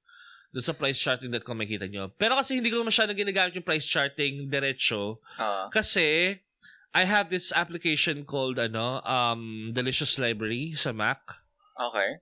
Okay. So, when I scan the barcode, automatically ina-add niya na, kinakatalog niya na yung, ano ko, yung game ko sa database niya. And I also see kung ano yung presyo niya ng new, and I also see kung ano yung presyo niya ng old. I also see yung presyo niya ng selling. Nice. So, yung Ganda selling na na. ngayon, galing yun sa pricecharting.com. com. So, Mm. Yun yung ano, kung wala kayong delicious library, yun, price charting, yun yung maganda. So, yun yung, kaso yun nga, since may delicious library ako on the Mac, uh, that's what I use. I, I remember si Metal Jesus Rocks, Oo. he also made a video about how do you catalog your video games. Yun yung importante talaga, i-catalog niyo yung video games niyo. Kasi, una, para malaman niyo kung magkano na nagastos niyo buong buhay niyo. Ang sakit eh, masakit. Masakit Oo. masyadong Ang malaman. sa- pag nakikita ko yung total amount na nagastos, kasi grabe, pwede ko na pang invest ng bahay to. As in, one go, eh, bahay. Bahay ka. Yan, yan. Mm. So, um, second, para syempre, pag may mga nanghiram, Mm. ma matitrace nyo. Kasi syempre, alam niyo ba yung rule ng ibang mga collectors? Sabi nila, never lend a game to anyone. Oh. Bakit? Bakit? Kasi mawawala yun eh. Aarborin at aarborin yun eh. Yan. yun talaga. Ako actually, totoo, na, nangyari sa akin yun. Ang dami ko nawalang games talaga dito sa collection ko. Siguro mga more than 10 na yata na nawala na games. So, ah, I, I don't want to think about it as if it's a big deal. It's not really a big deal for me. Considering ang dami ng mga games dito. Pero pag may mga nawala ako talaga ng mga malalaking bagay. Like for example, yung steel case na Last Guardian ko. Kasi, I bought the Last Guardian Collector's Edition Ah, for me to same. not open it. For me to not open it. And then I bought a Mm. steel case edition for me to play it. okay. So, yung yung steel case edition for me to play nanakaw. Hindi ko alam kung sinong or na arbor or baka may Nag-disappear na lang. um, yun lang. Kasi yung time na hindi pa ako nagka-catalog eh. 2016 pa yun eh. Mm. Um, nag-start lang ako mag-catalog around 2000, late 2017 yata, o 2018, ah, early 2018. Mga ganun. Tapos, parang yun nga, nakuha na nakuha, may isang content creator, na- nasa kanya pa isang Last Guardian copy ko, yung standard edition ko eh. Kasi, nung nawala yung steel case, bumili ako ng standard edition. Okay. Hiniram ng isang content creator, hindi na sinoli sa akin. Ayun. So, Ayan. eh, eh, hindi ako kinakausap niya. So speaking of ano, so speaking of catalog, kasi sabi mo parang after like a year or so ng pagko-collect mo, doon ka nag-start mag-catalog eh. So, kung i-check Mm. natin yung catalog mo ngayon, sa Mm. anong game console yung may pinakamadami kang games at um let's say yung o- yung overall total, nakakailang games ka na sa catalog mo? Natulong mo, wala naman dito yung laptop ko. Para Ay, ko. Pero ka- kahit ano, ballpark figure lang. Hindi, ballpark siguro yung PS2 yung pinakamalaki lib- library. PS2. Kasi I think I have 128 games on it. Mhm. Pero baka mamaya hindi rin pala. Baka PS4. Kasi alam ko yung PS4 200 plus na to eh. Mm. Oo, hindi ko alam, hindi ko alam, hindi ko talaga maalala. Kasi, most probably PS4. Kasi, ano eh, I mean, tuloy-tuloy yung bili ko sa PS4 eh. Oo. Tapos, ah yung Switch ko, alam ko, one, nakakalampas siya na ng 100 last, this month. Mm. 100 na siya. So, yung Nintendo Switch marami. Ang alam ko, naglalaban dyan either PS2, PS4, or Switch. Kasi sobrang dami talaga nila. Yung PS3 ko, naka, naka, na-lock na lang yun sa mga bandang 70 kasi I think I bought everything I really wanted on the PS3 eh. Ah. Wala na akong bibili, mabibili na, wala na akong bibilihin na, na gusto ko pang bilhin, kumbaga. Um, yun, um, PS1, ang dami ko pang gustong bilhin eh. Pero yun, PS2, PS4, mga Switch, yun yung pinakamarami ko talaga nasa collection ko. Mm. And I just recently got to the 1,000th mark. So most probably PS4 talaga yung ano. PS4 Top yung ko kasi- top. Mm. So, oh, Shasi an- ano, ano sa akin eh, ng 1,000 eh. Ano yung, meron ka bang game ngayon na inaay mo na gustong gustong makuha pero for some reason, for whatever reason, hindi mo pa makuha? ah. Um, gusto kong kompleto yung Silent Hill series. Okay. Ah, wala akong Silent Hill 3 kasi ewan ko for for some reason nagmahal sila lahat. Yung PS2 edi- edition na kasi yung PS3 at saka yung PC versions, pangit yung audio nila. So yung the best Mm. audio could only be found on the PlayStation 2. Mm. Ayun. Tsaka yung version yata na hindi ko alam kung tama ako, parang in, parang hindi ganun kaganda yung fog. Parang masyadong lumiwanag compared dun sa PS2 Maliwanag, version. oh, maliwanag sa ano, masyadong maliwanag sa PC. Kumbaga manipis yung fog tapos Mm. hindi masyadong dark. And since kasi the PS2 game was meant for a 4x3 aspect ratio, Ah, nung tinry nila i-extend to 16 by 9, may mga glitches na nangyari doon sa PC at sa PS3 version. Yes. So, kaya hindi maganda talaga yung pagkaka-port ng mga games na yun. But anyway, ayun. So, I'm looking for the PS3. Tapos yung, yung Room naiinis ako kasi last week, uh, it was being sold for 1,500. Kaso sa Cebu pa eh. Ayun ba, isa pa, isa pa consideration sa ano, sa collection. Make sure na yung shipping kaya mo. Kasi, yung sa Cebu na nagpadala, tapos laging LBC ginagamit, lagi nawawala.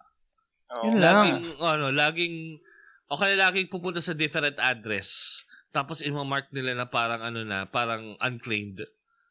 Ah, Naka, tat, nakadalawa or tatlo na yata akong game na gano'n na pinadala ko from Cebu, tapos pinapunta, pinadala ko from Cebu papunta sa Manila, tapos yung LBC, ibang address yung pinuntahan.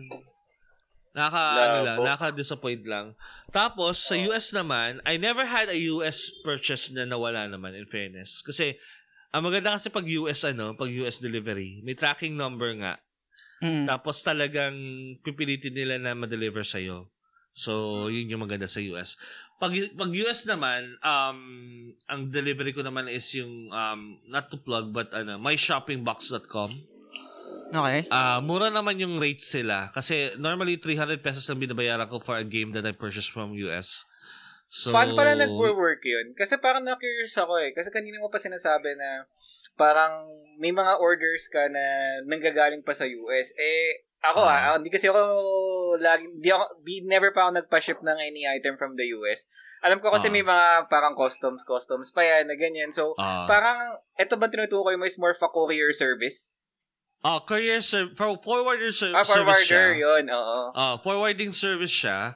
So, ang, ang ginagawa niya is they receive the item, Mm. tapos um, they ship it in balikbayan boxes to, ano, to, you know, um, dodge the, the taxes. Ah, Tapos, nice. Um, tapos pagdating dito sa Pilipinas, yun, nire-redistribute nila sa mga tao. So-. Gets, gets.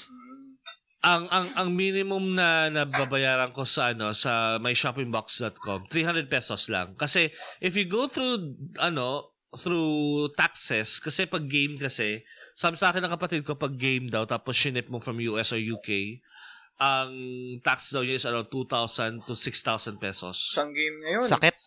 Masakit. Oo. Ang sakit yon. Ta- pero pag if you ship it via myshoppingbox.com 300 pesos lang. So Ang laki ng difference. Pero, Ang ga- laki talaga ng difference. pero gaano katagal ang turnaround time nun? Parang turn around like uh, yung delivery. Oh, The- from- the- yung- Oh, from or from order sa online store hanggang makarating sa bahay mo, mga ilang weeks yun? two weeks. Two weeks? Not bad. Oo. Na- Yeah. Hindi na- hindi talaga, hindi talaga siya bad. Actually, minsan may mga time nga, kababayad ko lang sa myshoppingbox.com para i-ship sa akin. Parang after five days, andito na sa bahay ko. So, parang, wow, gulat Wow. ako. minsan, nainis, minsan, minsan nainis nga ako kasi pag masya sila mabilis, tapos wala ako sa bahay. Oo. Tapos sabi nila, Mm. "Ay, sir, sir, andito na po ako sa bahay niyo. Ay, namamalengke pa ako. Ay, nasa mall ako eh. Parang, minsan, ano, boss, bukas na lang. Tapos, andyan na ako, promise. Ganyan. So, ganun. Pero useful niyan. So, again guys, kung Mm. may in, kung interesado kayo na mag-order ng items sa online, ayun, follow natin yung suggestion Tito Jobs. myshoppingbox.com. Ma- May shoppingbox.com, meron din Johnny Air. Pero, for the rates kasi maganda talaga may shopping box para sa akin. Mm. So, Nice. yun. Nice, nice. Ayan. So, ayun. That's how I also, yun nga, sa shipping. So, for, collectors, kung talagang sabik na sabik na kayo na magkaroon ng access sa game, Mm. tapos wala kayo mahanapan na local version or local, ano, local buy. Mm. Ah, for example, yung Silent Hill 2, nung time na yun, wala talaga makita na naglalabas sa Silent Hill 2 na may manual, ah. May Oo. manual and com- yung complete edition ba? CIB ba? Complete in box. Oh, by the way, ah pag nakakita kayo ng mga sale, nakalagay sa kanila CIB, ang tawag doon complete in box. Mm. Oo. Ayan. Para sa mga nakikinig na mga gusto maging collector. So, I ordered complete in box na ano, na Silent Hill 2. I think that was one, ah, hindi, 1,200 sa US. 1,200 pesos ah, sa US. Okay. Okay. Got that shipped, 1,500. Tapos, buwisin may nagbenta ng 900 pesos dito sa Pilipinas bigla after a couple of months. Nakakagigil yung ganun. Totoo. Pag bumibili ka sa Totoo. US, tapos pagdating mo sa, pagdating sa Pilipinas, may naglabas pala. Parang, huh? Sana man lang, kino-communicate nyo sa akin. Tito Jobs ako, Tito Jobs, walang ganun. Wala lang. Nice. Ah, Pero dyan, dyan, ay sige, sorry, ikaw muna. sige, sige, go. Hindi, ikaw na, ikaw na. Okay, ano, na. ano, gusto ko lang gusto ko lang i-transition kasi na na, na question na tanong ko sa yung ano, yung parang meron kang inaay na na, na game. Gusto ko malaman sa ngayon sa collection mo, ano yung sabihin mo na parang rare na, na video game na meron ka? Ah, Yes. Teka, yan na, yan na. lang ha. yan na. Sasabog ako pag eto Lunar, Nak- Silver Star Story complete. Hindi kaya yung mga, ano, no, yung mga sought after na games. Ayan, tingnan natin. Pero talagang na-curious ako dun sa, ano, may shopping box. Parang gusto ko siya i-try. Kasi, Nga kung eh. tutuusin na, isipin mo, um, maraming deal sa Amazon na talagang sobrang nakaka-tempt na mura. Tapos, gaya ka na sabi ni Tito Jobs, plus 300. Hindi ka Ah. lugi dun. Eh, sa Sobra. panahon ngayon, di ba? Kung Sorry, lang ah. ako nagmamadali. Pasensya na. Yes, yes. Pasensya Sige lang. na. Hinanap ko lang. Ayan. Actually, tatlo. Tatlo yung nandito. Nice. Okay. Excited Pero ako. gusto ko lang, gusto ko lang Ah, bigyan yung kwento ng unang to, ng unang game na to. Sige, sige. So kasi ganito, alam nyo ba, pag pumunta kayo sa Japan Surplus, ano, sa Japan Surplus stores, Mm. kahit Mm. anong Japan Surplus, meron at meron silang game, video game section doon. Okay. Lagi, lagi may video game section. And dito ko una nakuha ang kauna-unahang rare game ko. Wow. Excited ako. Sige, sige. Alam niyo kung magkano? Magkano? 100 pesos. What Wow. the heck? Alam niyo kung magkano sa alam niyo kung magkano sa eBay to lose? magkano? Magkano? 6,000 pesos. What? Sarap. Pero- hindi naman lunar, hindi naman lunar yan, Tito Jobs. Hindi, lunar, hindi Silver lunar. Star. Ah, okay, Hindi. okay, sige. ah, Kasi sasabog ako kung lunar yan eh. Kasi yun yung favorite pero ko. una Ano eh. muna, una muna, naghahanap ako dito sa Japan Surplus Store na lagi kong pinupuntahan sa Pasay. Ngayon wala na siya eh, so sayang. Um, pinupuntahan ko siya, tapos parang nakikita ko, ang daming PS1 games. So, titignan ko lahat ng titles, yung mga PS2 games, titignan ko lahat, rin lahat ng titles. Ganito, kahit Japanese games, guys, okay lang ano, okay lang, si- okay lang sila sa mga collectors, totoo, sa Pilipinas. Hmm. Then I found this, ito. Na, Yan. na, nare-recognize niyo ba to? Ay, sorry, may camera kasi kami na, na, na, nag, nag, Ah. nag-chat dito. Nare-recognize niyo to? Atlus. Shin Megami Hindi. Tensei? Persona. Persona 1? Ow! Fuck! Persona Nice! Stig! Yung kasama sa ano, PlayStation collection na ano, yung mini. Yun ba yan? Ah, yeah, tama. Meron nga. Oo. May mini Ah. nga. Actually, meron nga ako dito eh. Yung PS Persona 1 Yun, na yung, PSP yun yung eh. persona na naka- nakasama doon, di ba? Oo. So, Mm. kasi diba sa PSP, may yung Persona 1, 2, 3 na revive nila sa PSP. Ito yung Ah. Persona Ah. 1 na yun. Mm. So, Nice. so this is Shin Megami Tensei Persona 1. Nakita ko to, hindi to rare. Hindi to rare, by the way. Ah, ah, kasama lang siya sa kwento. Hindi to rare. Ayan. Nakita ko lang to. Tapos, I think I bought then, kasi doon din sa store na, meron din GameCube games. So, Okay. I, I, I bought, sabi, uy! Nung nabili ko, ano, um, ano to? Um, Super Mario, ah, Super Smash Brothers Melee. Kasi I've heard of it a lot of times. Hmm. So, Melee and this, nabili ko for 100 pesos 100 lang. pesos. Wow. Pero Steal. ito, ito, ito nangyari. Pagbukas ko ng Super Smash Brothers Melee Mm. na, na case, sabi ko, bakit iba? Kasi yung, ang alam ko kulay pula yung ano niya, desk niya. Nakita ko kulay blue. Ito siya.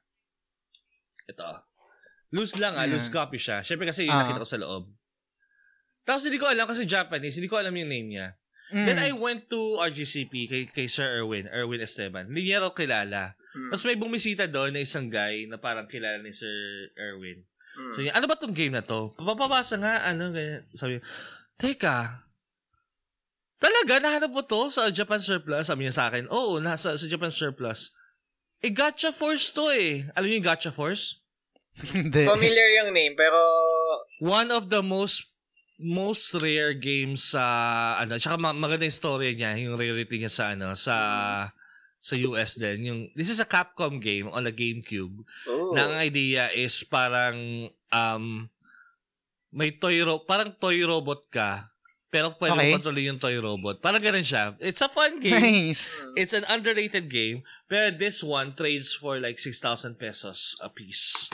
Wow. So, nab- nabili ko siya ng 100. Yun yung pinaka, lagi kong favorite na collection story ever na gusto kong sabihin. Kasi. Hmm. sa totoo lang guys, kung collector kayo, ang, hindi, hin- ang rush talaga. Magkiklik sa inyo yan eh. Kapag kunwari kayo na mismo yung nag-hunt. Ah, Yung sa collection kasi mas maganda yung hunt kesa yung mismo acquisition. Totoo lang. Mm. Ah. May, may, may story din ako dyan, Tito Jobs. I-share ko na Ah. lang kasi medyo related, no? Kasi ang, ang favorite ang favorite video game of all time ko is Lunar. Pero Mm. kung ano yung... Pero sa Final Fantasy, ang favorite ko is Final Fantasy X. Mm-mm. Eh, nagbabasa-basa ako. Nasa Korea pa ako noon. ah, mga, yun, yun, yun din yung story nung ano, yun din yung pinost ko sa P- Ah. PS4 enthusiast. So, Ah. naghahunt ako noon, nagbabasa-basa ako ng forums. Hindi ko to na-confirm ah. Parang nabasa ko lang may something na nag-comment na yung Korean version ng Final Fantasy X, yung Suteki, Sutekidane, Mm. Korean version, Korean version. So parang rare siya in a sense kasi yun yung version na iba yung kasi dalawang isa lang ang alam natin na version ng Sutekidane which is yung- Japanese. yung, Japanese. Mm. Kahit naman kahit naman siguro English yung game na nilaro mo na FF10, Sutekidane pa rin, Japanese pa rin eh. Ah. So meron ako nabasang comment na yung Korean version or yung Korean release ng FF10 is iba yung kanta pag nilaro mo yung game which is Korean version. So parang ah yun isa yung tingling bakit? sense. Okay. Alam mo bakit? Kasi di ba sinabi mo kanina yung Sekiro Silkies mo, di ba? Mahal. Mm. Mm. Very rare kasi mag-consume ang Korean market ng Japanese content. Hindi Oh. Japanese game Mm. ah, Japanese content. So, sabihin nun, pag may kanta doon na Japanese, tinatanggal nila, pinapalitan nila ng Korean version. Usually sa Mm. Korea, mga 10,000 lang or less yung ano nila, print nila. So, Ah. sa, yung Sekiro na Silkies mo, na puti, Ah. eh, di ba Sekiro is Japanese themed? Ah. Ah. So, rare talaga yon Yun. So, Yun yun, nga. Pero, niya. pero hindi, hindi ko hindi ko pa ma-confirm kasi hindi ko na- hindi ko pa nalaro yung yung game mismo kung Mm. talagang Korean version siya. So, hinant namin siya kasama ko yung barkada ko and then yun yan, na, na- nahanap namin yung game at yun, nabili ko lang siya ng pang 500 pesos. Pero Mm. wala lang. So, na, nakarelate lang ako sa nung yung time na Oo. naghahan ka na which is yun talaga yung yun yung parang joy na na mararamdaman mo habang naghahan Yun kasi yung miss ko ngayon eh, kasi pandemic, di ba? Tapos usually, Mm. I go to Green Hills, I go to uh, surplus stores. Mayroon kaming kapitbahay dito, kapitbahay na barangay. Mm. May surplus Okay. store sila ng Japan. Gusto ko ng dalawin. Kating-kating na akong dalawin. So, sana hindi sila magsara after the pandemic. Yun, lang, Oo. yun talaga yung pinipray ko. Sana hindi kayo magsara. Kasi nakakaawa rin yung mga yun eh. Kasi they, they rent space. Tapos, anyway. totoo. So, yun nga, parang, um, hindi, hindi nyo talaga ma, maano, ma, ma, paano ba ito yung term? Hindi nyo maasahan, masasurprise talaga kayo pag kayo mismo nag-hunt. Kasi, um, yung, sasabihin nyo, okay, pumunta ako sa Green Hills kasi I'm just looking for this set of games.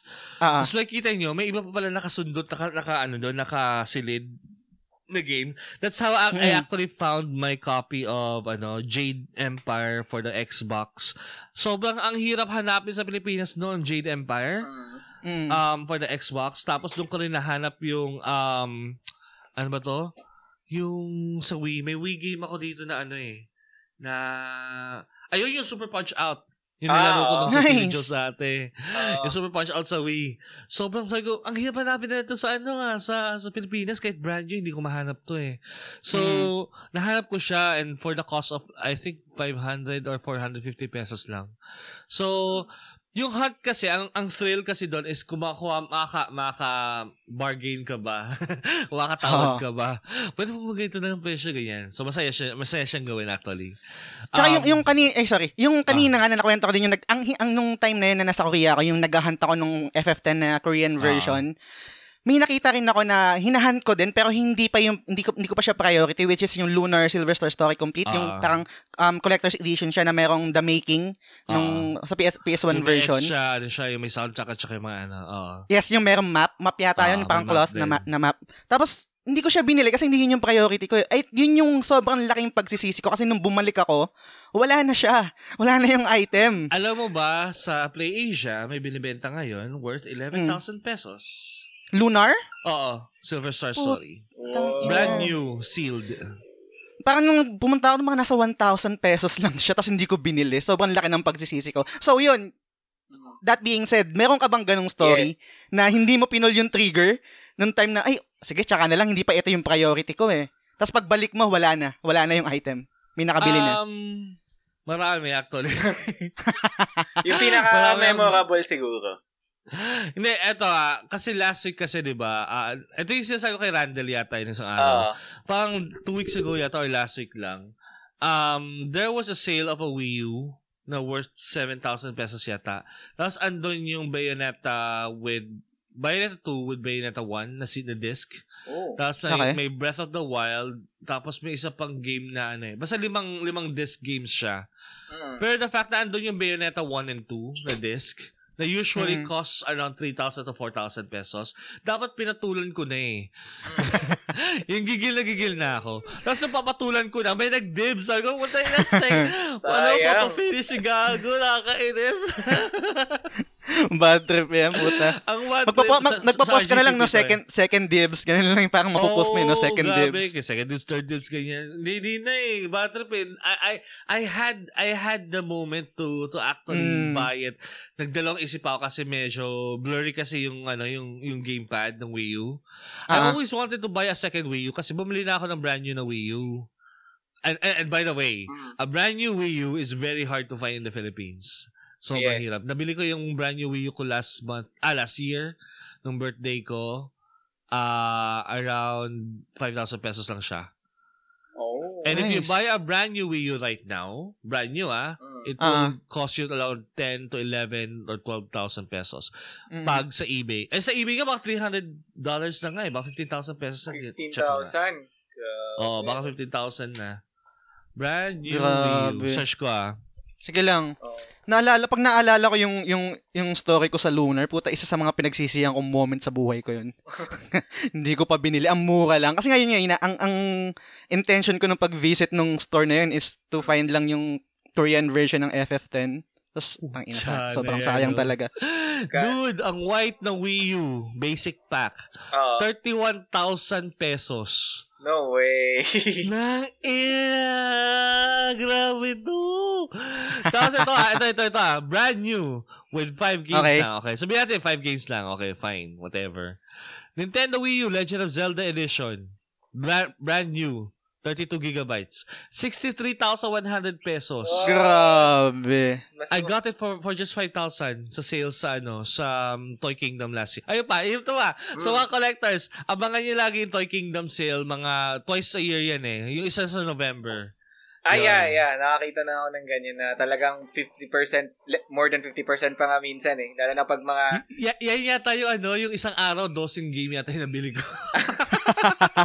oo, kita and, ko uh, yan. and two consoles. Yan. Diyan ko nabili yung ano eh, yung PlayStation ko na, ay hindi, hindi PlayStation. Ah, I guess yung Neo Geo pala. Yung Neo Geo at saka yung Dragon Ball na Famicom. Ah, oo. Nice. So, yung Dragon Ball na mini Famicom. Famicom Ayun. Mini. So, Stig. oh. Ayos. So, in terms of ano naman, in terms of, like, let's say, yun nga, nasa, nasa nabanggit mo na yung mga rare games mo, tsaka yung, yung total number of collection mo. So, we do know, or parang ngayon pa lang, na-realize namin na parang in terms of, like, commitment sa hobby na to is you really have to Mm. spend a lot. So, um, any budget tips ba na kaya mo mabigay sa mga siguro potential collectors natin or mga interested sa hobby ng collecting? How do you manage Ah. your finances when it comes to Well, this well syempre, expensive hobby? tip dyan, dapat get a job talaga. Oo. Hindi po pwedeng karera ang, ang streaming. Ayan. Hindi po Mm. karera ang streaming. Wala lang. Anyway, so, um, budgeting. Ang tagal sumagot eh kasi hindi, hindi ako nagbabudget sa hindi ito totoo lang syempre para normal budgeting din you, you set aside syempre for basic needs and also for for your savings. Kailangan lagi lagi kang may savings. And lagi hindi mo dapat gagalawin yung savings mo.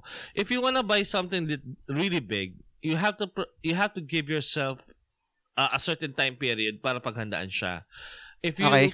can't give yourself that time period para paghandaan siya, then that game is not meant for you.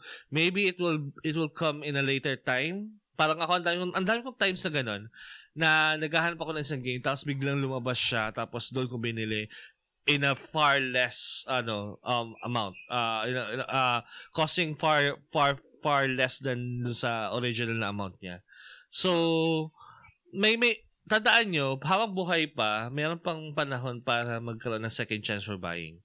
Hindi lahat kailangan bili ng brand new. Yes. So, sa, sa collecting kasi, kasi kailangan isipin nyo yung experience, hindi yung iyabang sa social media. So, ang dami kasi nakikita ko lang, nakikita ko rin kasi parang collector kunwari, tapos iyabang lang sa social media. Tapos Mm. parang hindi naman lalaruin, ganun. I mean ako, ako minsan ganun din ako. hindi lang iyayabang sa social media. Pero kasi ako kasi talaga, I really want to play all these games that I buy. Mm. Ayan. Second, siguro, kailangan talaga, you have to be very, very, ano, um, keen on playing the game. Kasi kung bibili ka ng game na hindi ka naman, ta- hindi mo talaga gusto laruin, kahit mahal pa yan, Yes. aanhin mo yun. Tama. Gawin mo insurance plan. Parang, wag naman. Diba? You have to, you have to start thinking na pag nagko-collect ka, you have to play the game then. Di, may iba kasi nagko nag, ano, nagko-collect na ano, na completionist style Oo. na Ah. kailangan complete set ng Switch, complete set ng PS2. I call bullshit on that kasi ang dami-daming games na sobrang bad. Tapos, if you complete it, then what? What happens next? Are you gonna play those bad games? No. Di ba? Like yung mga Mm. LGN games ng Nintendo, yung mga ganyan. Grabe naman. Hindi naman.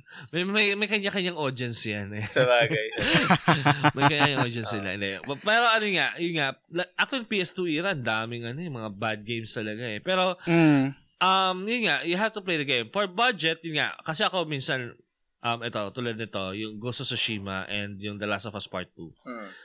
Sobrang pinag-iisipan kong bibili ko ba ng Collector's Edition yung dalawa kasi I can only buy one Collector's Edition in a span of probably two or three months. Yun yung, yung Okay. mentality ko talaga. Isang Collector's Edition lang every wo- wo- two or three months. Mm. Kaso, sabi ko, di ba may pandemic naman ngayon? Di ba may mga delay naman sa... may delay na may delay naman sa ano, mga shipping. So baka Yes. pwede naman. Ah. So, ayun. So, yun yung nangyari. I, I pre-ordered the, ano, the items. By pre-ordering, meaning partial lang yung bin- binayaran ko. So, ox Mm. lang naman. So, kaya naman. Um, and then, pag dumating, edi dumating. So, parang, you have, yung, yung mentality ko kasi na parang I have to have only one collector's edition in two or three months. Mm. Yun, okay yun, okay yung mentality yun. Na, ma, ma, magugul kayo sa sarili nyo na you can afford things pala as long as everything is prepared. As long as parang may six months ka pa na parang di wait time para mag-ipon ng lahat. Ah. So, Mm. kore, PlayStation 5 ngayon. Nakapag-ipon na ba kayo for PlayStation 5? Hindi. Okay, hindi. Hindi ko Baka ikakaskas ko na lang yun. Kakaskas na lang. Kakaskas Anyway. na lang yung, ano, yung, yung card eh, no? Hindi, ano, um, actually, yun nga eh, even if ikakaskas mo siya, you have to also prepare yourself na you will be having an investment na parating. Mm. Kasi kahit sabihin ng mga ibang tao na parang consumption lang siya eh, parang after magamit, wala na yung value niya eh. Hindi naman totoo yun eh. Totoo lang. Kasi ako, ang dami kong games na binabalik-balikan. Sobrang cherish ko yung mga games na yun. Mm. And I think if you think of it as an investment for your ano, for your una mental health kasi talagang nakaka-relax siya, talagang nakaka-uplift siya ng spirit lalo pag kuwari routinary yung job mo. It pays high fine pero pero routinary naman, mga ganun. Not, not that I'm Mm. saying that that's my job. Hindi ganun yung job ko. For example, may job kayo, di ba? Can your job pay for the games that you wanna play? Kung hindi pa kaya, wag muna. Pero at least... Huwag ipilit. gawin- Oh, wag ipilit. Pero make it at least a, a motivation for you to say, get a promotion to to to buy bigger games or set up a business, 'di ba? Para mas mas tumaas yung revenue mo. Hindi hindi man necessarily para bumili ng games, pero syempre to uplift your ano lifestyle, 'di ba? Yun naman ginagawa naman talaga ng lahat ng mga ano eh, mga tao, 'di ba? Financially. Ah, pero ako kasi as a collector, I wanna think of games as an investment for, you know, um relaxation, for uh healthy ano, for our healthy well-being, 'di ba? Sa katawan. Syempre, para rin may mamit ng mga tao while while, while playing games. Mas para, para sa akin nga parang mas maganda pa ngayong ano, may mamit ng mga tao eh. Kasi Totoo. sa streaming kasi, ang sa- kaya ako nag-stream din eh. Kasi parang may mamit ako ng mga tao na parang kaututang usap ko sa ano sa sa ano sa about the games na nilalaro ko. So yun. Nabanggit yun mo, nabanggit mo Tito Jobs yung ano yung investment pero more on sabi mo emotional side no. Hindi mo ba nakikita yung yung collections mo na investment in terms of financial like For example, sa future, kung ano man mangyari, knock on wood, kailangan ng pera. Sa tingin mo ba, i-give up mo yung I did collection think mo? of that. And actually, kasi yung brother ko kasi financial analyst din. Ah, financial Mhm. advisor and analyst din sa ano on the side. Sabi niya, sabi niya, naiintindihan ko kuya yung mga binibili mo, ano yan, parang investment yan na pwede mong ibenta yan sa future. I did think of that at some point. Syempre, the fact na sinasabi ko sa inyo, yung Wii U ko na brand new is, is 5,000 pesos lang, tapos you can sell it for 30,000 pesos. Di ba? Ah. I, I, I'm, I'm already thinking of those. They could be financial um, uh, or emergency funds, di ba? Mm. Para pag may nangyari, ayan, kuha lang dyan, emergency fund. Pero sa ngayon kasi, I'd rather na parang kung mag-emergency fund ka, get an insurance, have a savings, mas magaling ganun. Mm. Um, tapos, at the same time, yung games na nilalaro mo, it's it's just for your enjoyment. Parang legacy mo na siya. Parang pamana mo siya sa maging anak mo, sa mga magiging apo mo. Sabi mo, Apo, ito, ito yung way ng paglalaro namin dati. Ganyan. Diba? So, ma- mas gusto ko yung ganun kasi yung dad ko kasi, tsaka yung mom ko, gamers, gamers din sila in in in the lightest of senses. Nice. so so kasi yung kuha, mama ko, 'di ba, naglaro natin Mortal Kombat 10. Tapos Mm. um dada, da- daddy ko naman ano, ngayon ma- mahilig sa Forza Horizon. Um, nice. 4, 4 pala. Okay lang sabihin ko 4 kasi yung 3 kasi akin na sa akin eh. T- pero nung binili na yung Famicom, sila yung naglaro ng Battle ta ng Battle City, sila yung naglaro ng Lone Runner din, sila rin naglaro ng Contra. Ah. So, naglalaro rin sila and the fact na nasa-share namin as a family yung ano, yung legacy of video gaming. Yung brother ko may anak na siya and 4 years old pa lang marunong na siya mag Diablo 3. What? Nice. So, yes!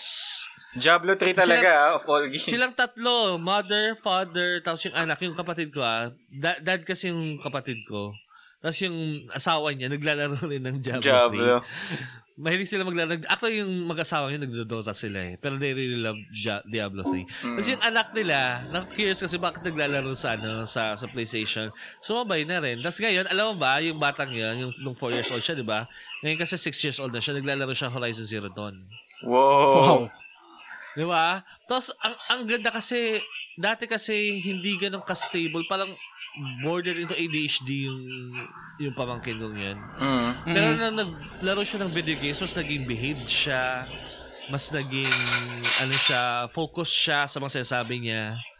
Mm. And mas, ano, talagang, parang doon ko nakikita, ay, ang, ang dami nagbabalita na may ano violence sa video games ganyan ganyan. Yes. O kaya um it it increases uh, yung ano yung um aggression ng mga video gamers. Mm. Pero makikita mo yung nakikita ko yung pamangkin ko mas kumalma siya. Mas naging focus siya sa nasarap niya, mas mas nakukwento niya ng diretso yung gusto niya ikwento. So parang nakakatuwa kasi parang ito ang video games eh. Kung iisipin mo kasi siya na parang consumption siya o consumer item siya, hindi mo talaga i-value yung yung ikikip mo. benefits niya. Tsaka yung, hindi, yun, yun din yung parang nabanggit mo kanina, no?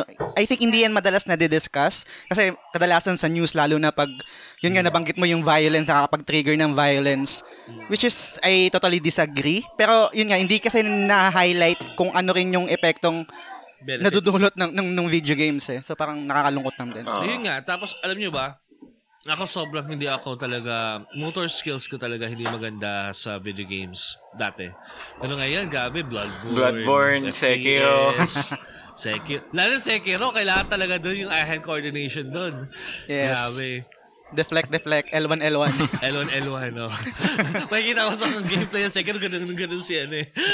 nanginginig, nanginginig si ano eh. si Sekiro eh, nakakagago lang. Anyway, um, yun nga, if you think of your collection or each item of your collection as something as an investment or something na parang uh, item that you really value, then definitely you have the collector's mindset na. Kasi kung iisipin mo lang siya as parang una, financial item siya na parang takbuhan kapag may emergency, Ah, I don't think I don't think it's collector enough pa sa akin. It's more of an investor mentality rather than a collector mentality.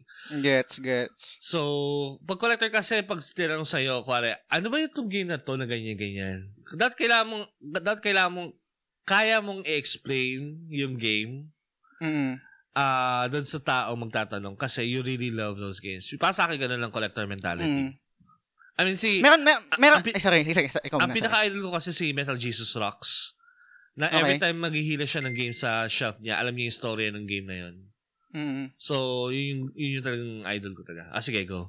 Hindi, yun, naano ko lang. Kasi may, nagko-collect din ako, pero I think pasok ako dun sa isa sa, sa isang category na nabanggit mo. Katulad nga yung Sekiro, ah meron ako mga collector's edition, kunwari yung God of Mm. War, Horizon, tapos meron ako yung Mm. Nino Kuni 2. Oo. Tapos gini, ayan yung Sekiro, ginive up ko siya kasi, yun nga, inisip ko ano yung mga games sa kaya kong i-give up kasi meron akong mas priority. Mm. Yun nga, ang priority ko ngayon, ito yung, yung, yung show namin ni Del at gusto ko na rin makabuo ng magandang PC para makapag-stream ako. So, ni- Ah. eh, parang willing to let go na ako nung Nino Kuni 2, tapos yung Mm. Sekiro, tsaka yung Monster Hunter Iceborne. Pero meron pa akong ibang collection naman kasi sobrang fan ako ng Final Fantasy. Meron akong collection ng mga Mm. Play Art Sky. Oo. Ah, ako rin. Lima na yata yung play arts kay ko rito eh. yun. Pinag-isipan ko yun. Kaya ko bang i-give up to? Pero hindi, eh, hindi, hindi ko kaya. So, hindi ko siya giniva. Ang gini, parang yun yung parang naging timbangan ko. Ano ba yung pwede kong i-let go sa collection ko? Quote-unquote collection ko, no? Mm. So, doon doon ako doon ako nagbase, yung yung parang wala ako masyadong parang Kasi may personal story value dito. na sa'yo yung item eh. Ganyan din Mm, yun. sa mga play arts kay ko. Kasi sabi ko, sino ba, sino ba gagamit ito? Hindi ko naman nilalabas sa box. mm, Hindi ko naman nilalaro myself. So, sino gagamit ng play arts kay na to? Tapos I realize, ayoko, gusto kong kompleto pa rin yung boy band ng Final Fantasy 15 eh. So, sabi ko, yun, yun, yun, yun talaga lang mentality ko eh. Sayang nga si Luna Freya, hindi ko nakuha eh. Tsaka si, ano, si, yung mechanic. sa Cindy. Sa Cindy, yan. Sa Oo, Cindy, Cindy. yan. Sana nga nakuha ko nga si, ano eh, nakuha ko yung mga yan. Kaya lang, yun nga, ah, hindi ko na ma-let go kasi kompleto ko sila eh. So Yes. parang, parang binibenta ko yung boy band. yun, yun, yung nasa, yun yung nasa isip ko. tsaka, tsaka yun nga, nabanggit ko na, na favorite franchise ko or series yung Final Fantasy. Yun yung parang hindi ko kayang i-give up to. Kahit nakastock Oo. lang siya, kumukonsumo ng space and Oo. everything. Ah. yung never kong i-give up to. So, ginive up ko na lang yung, yun, yung walang ano Alam niyo ba, dyan nagsimula talaga yung parang naging, yung, dyan nagsimula yung pagiging collector mentality ko. Sa, ah pagsistick sa isang genre, ah, genre, sa isang franchise. Tapos kukumpletuhin ko yung franchise na yun. nagsimula sa Metal Gear Solid yun eh. So, ko kailangan kumpletuhin ko lahat ng Metal Gear, Metal Gear Solid games. Ah. So, hanggang ngayon hindi ko pa kompleto kasi wala pa ako yung NES na games at yung MSX. Pero kasi, yung mga Metal Gear Solid 1, 2, 3, 4, 5, meron na ako. Tapos yung mga lahat ng PSP games, lahat ng mga PSP releases niya sa ibang bansa, meron ako. Ah, yung pati yung graphic novel meron din ako. So, hello? yes, Tito Jobs. Sige lang. Ayun. Ako, kala ko na-disconnect ako. Umin, uminom ako, uminom ako ng tubig. Sorry, Sige lang. sorry. Ayan, ayan. So, yun nga, lahat ng PSP games, lahat ng um, nakompleto ko na yon PS3, nakompleto ko. Um, Mm. ang, ang sarap ng feeling. Tapos, ang problema Totoo. kasi, after mo makompleto, now what? ganun, ganun lagi. So, lumipat Mm. naman ako sa Final Fantasy. Nakompleto ko rin yung Final Fantasy. Nag-now-what na naman ako. So, ang ginawa ko, nagsuwi ko din. Pa- ang problema kasi sa collectors kasi, parang, alam mo yun, hindi hindi masatisfy Oo, yun nga eh, parang yun nga yung isang question na gusto kong itanong din, when to stop? Meron bang ganun? I don't Sa- think any collector stops. kasi hindi ka collector kung nagsa-stop ka eh, di ba? Mm. Hindi, kasi yun nga, nabanggit mo, nabanggit mo kanina yung parang meron kang goal or parang meron kang Ah. for, for this, ano, okay, Final Fantasy. Tapos biglang after mo makompleto na yun, Mm. tatanungin ka, now what? Oo. So, pa- parang cycle lang siya na paulit-ulit lang na hindi rin talaga matatapos. Sa tingin mo, gan, gan ka forever. Um, am I scared about the idea? Probably. Pero hindi, ngayon hindi ako takot eh. Na, ano, Mm. nabili lang ng bili, na hindi, na hindi huminto. Ah, Kasi, ewan ko, kasi parang, ano siya eh. Paano ba to? Parang naging part of your lifestyle na siya, part of your routine. Parang, pag nagsu- nagtututbrush ka sa umaga, o kaya pag naligo ka sa umaga, parang ganun yung feeling ng buying ng game every month. gets, gets. Ganon. Parang par- part na siya ng identity mo eh. So why would Mer- meron- you take that Ay, out sorry. of your why, why why would you take it out of, from you, 'di ba? Kung part siya ng identity mo. Meron kasi akong isang parang gusto kong i-relate sa, hindi ko alam kung one is to one siya na, na comparison. Kunwari ako, sobrang fan ako ng JRPG. Mm. Um, talagang turn-based yun yung mga gusto ko. Pero ngayon na matanda na ako, parang mas no, leaning ano na ako sa side na gusto ko na ng action. So Mm. parang iniisip ko, merong darating sa punto na ng buhay natin na meron tayong ma-outgrow na bagay na talagang gustong-gusto natin before tas ngayon na Tama. meron tayong stage ng life na okay, eto na yung eto na ako ngayon. Iba na eh. Parang bakit parang magtatanong mo pa yung tatanungin mo pa yung sarili mo, anong nangyari? Gustong gusto ko to before ah. Ito yung nakakapagbigay sa akin ng happiness. Pero bakit ngayon hindi na ako masaya? So, curious ako na sa tingin mo darating ka kaya sa ganun or meron nang nangyari sa, sa yung ganun na pangyayari? Well, to be honest, na yung turn-based, nagigets ko yung idea kung why, why, why, why, why it didn't age well. Kasi may mga ganong games eh. May mga games na it, they don't age well really. Na like Final Fantasy 7, Final Fantasy 8 and 9, di ba? Hindi na sila nag-age well kasi una, takaw sa oras kasi matatanda na Ah. tayo. Pangalawa, Pero hindi- ang mo dyan, ba, ang, ang, re- ang rebuttal dyan, Tito Jobs, kasi yung, kunwari yung Persona 5, putang ina, gustong gusto ko yung Game of the Year kayo noong 2017, I think, o 2018. So Mm. parang kinokontra ko yung sarili ko na bakit etong, kumbaga meron, meron pa rin, nag, nag-work pa rin siya as it is, pero hindi Ay, na... ako. Paano Okay. mo sila nilalaro? Yung mga older games. Saan mo sila nilalaro? Depende, kunwari, anong, anong game ba? Emulator ba? Or, uh, sabi natin PS1 games. Okay, yung PS1 ko sa Vita. Sa Ah, Vita sa ko siya Vita. nilalaro. Mm. Actually, alam mo, totoo, pinaka-optimal talaga yung Vita sa mga ganyang games, mga JRPG. Mm. Um, nalaro ko dyan 9, 10, ah, na, 9, 8 pala, 10, at saka 7. Nilaro ko sa Vita, lahat. Mm. Tapos, um, Suikoden, nilaro ko rin sa, ano, sa Vita. Oh, yeah, Suikoden. Uh, Suikoden 2. I'm back Ayan, pala, just so Suikoden. you know. Ah, okay lang. Ayan. So, yung ano nga, yung Suicune, yung ano, yung mga games, optimal na sa Vita. Pero, Mm. ang suggest ko, may PS3 ka, di ba? Ako meron pero hindi ko siya ginagamit na talaga parang naka-stock na lang siya eh. Ay, So wala. parang pag meron pag meron lang akong parang drive or parang craving na laruin yung Ah. older games, doon ko nilalaro sa Vita. Or kunwari pag meron siyang PS4 version katulad nung FF7, doon ko Ah. siya nilaro pati yung FF9, doon ko din siya nilaro Ah. sa PS4. Ah, y- this is the remastered versions, di ba? Ah. Ah. Mm. ako kasi yung yung yung ko eh. sorry, kasi yung sorry, kasi yung idea kasi kanina na nabanggit ko yung parang biglang parang na-outgrow na yung turn-based kasi nilaro ko yung Nino Kuni 1 Mm. ang, ang tagal ang tagal bago siya nag-click sa akin. Ah.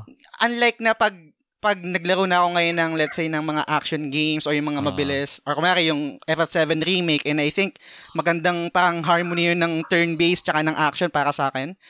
N- Mas nag-work siya ngayon. Pero pag Ak- ako lang turn-based, Kuni, parang mas ano siya eh, mas akin siya sa Final Fantasy 12 at saka Pokemon. Oh yan, yan, exactly. niya. Mm. Pero Nino maba, na, nababagalan pa rin ako eh. Mabagal Ewan ko. talaga kasi syempre you're giving time to think eh, to strategize kasi ang, ang Ah, ewan ko kasi paano nyo nilalaro yung ano yung RPG, JRPG ng mga bata kayo. mm. Kasi baka mamaya nag nag ano kayo nagbo-button mash lang kayo on attacking.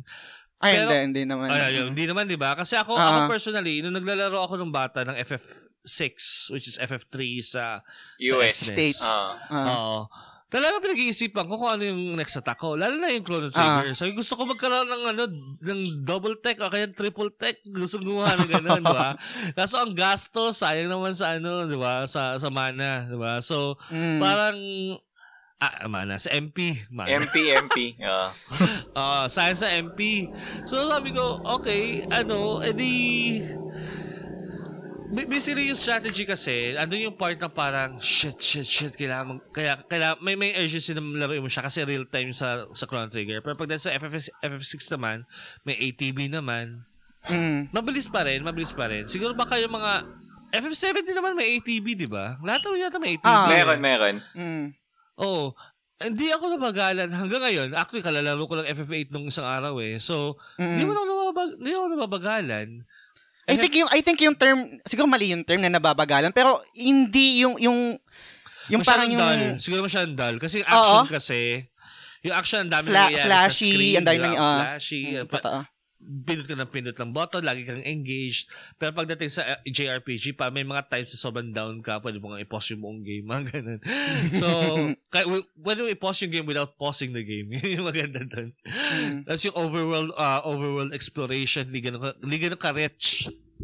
Kasi, kasi ngayon kasi na-spoil na tayo ng The Witcher, na-spoil na tayo ng Metal Gear, Ah. na spoil na tayo ng mga, ito mga Assassin's Creed, yung mga busy work ng games na yan, di ba? So, since spoil na tayo, looking back, parang everything feels empty. Baka ganun yung ano natin, mentality. Pero ako kasi, Siguro. I always make sure, ako personally, as a collector and as also a video game content creator, I always make sure that I play retro games um every other new game.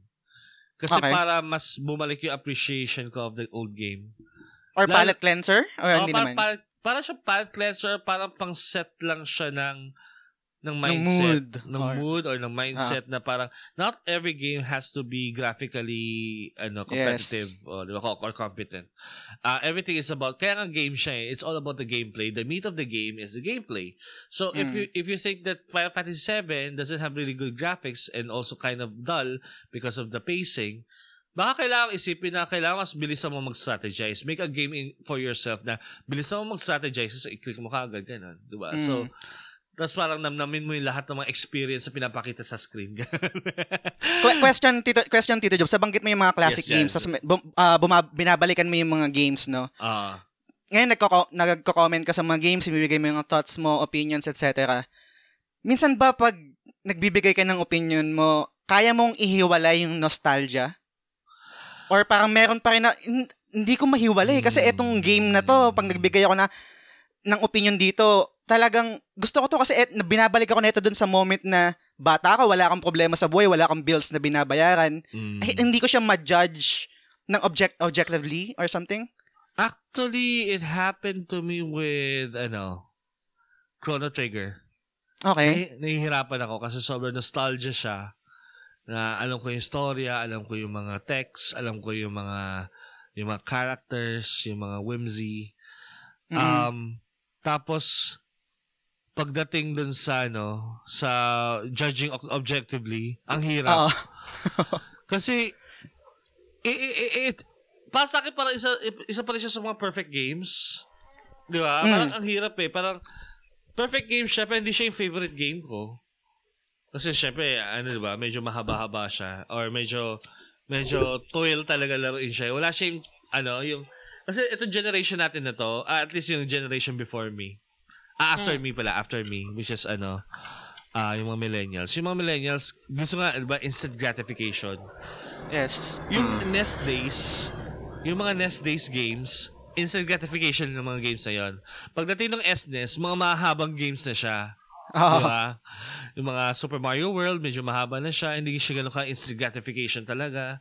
Pag pero pagdating naman ng Mario 3, parang every stage, ang bilis lang eh. 15 seconds pwede matapos yung, yung, yung stage eh. Um, tapos yung mga JRPG, hindi pa ganun ka rampant, 'di ba? So, y- yun yung ano, yun yung yun yung iniisip ko na parang yung Chrono Trigger, may nostalgia ako doon.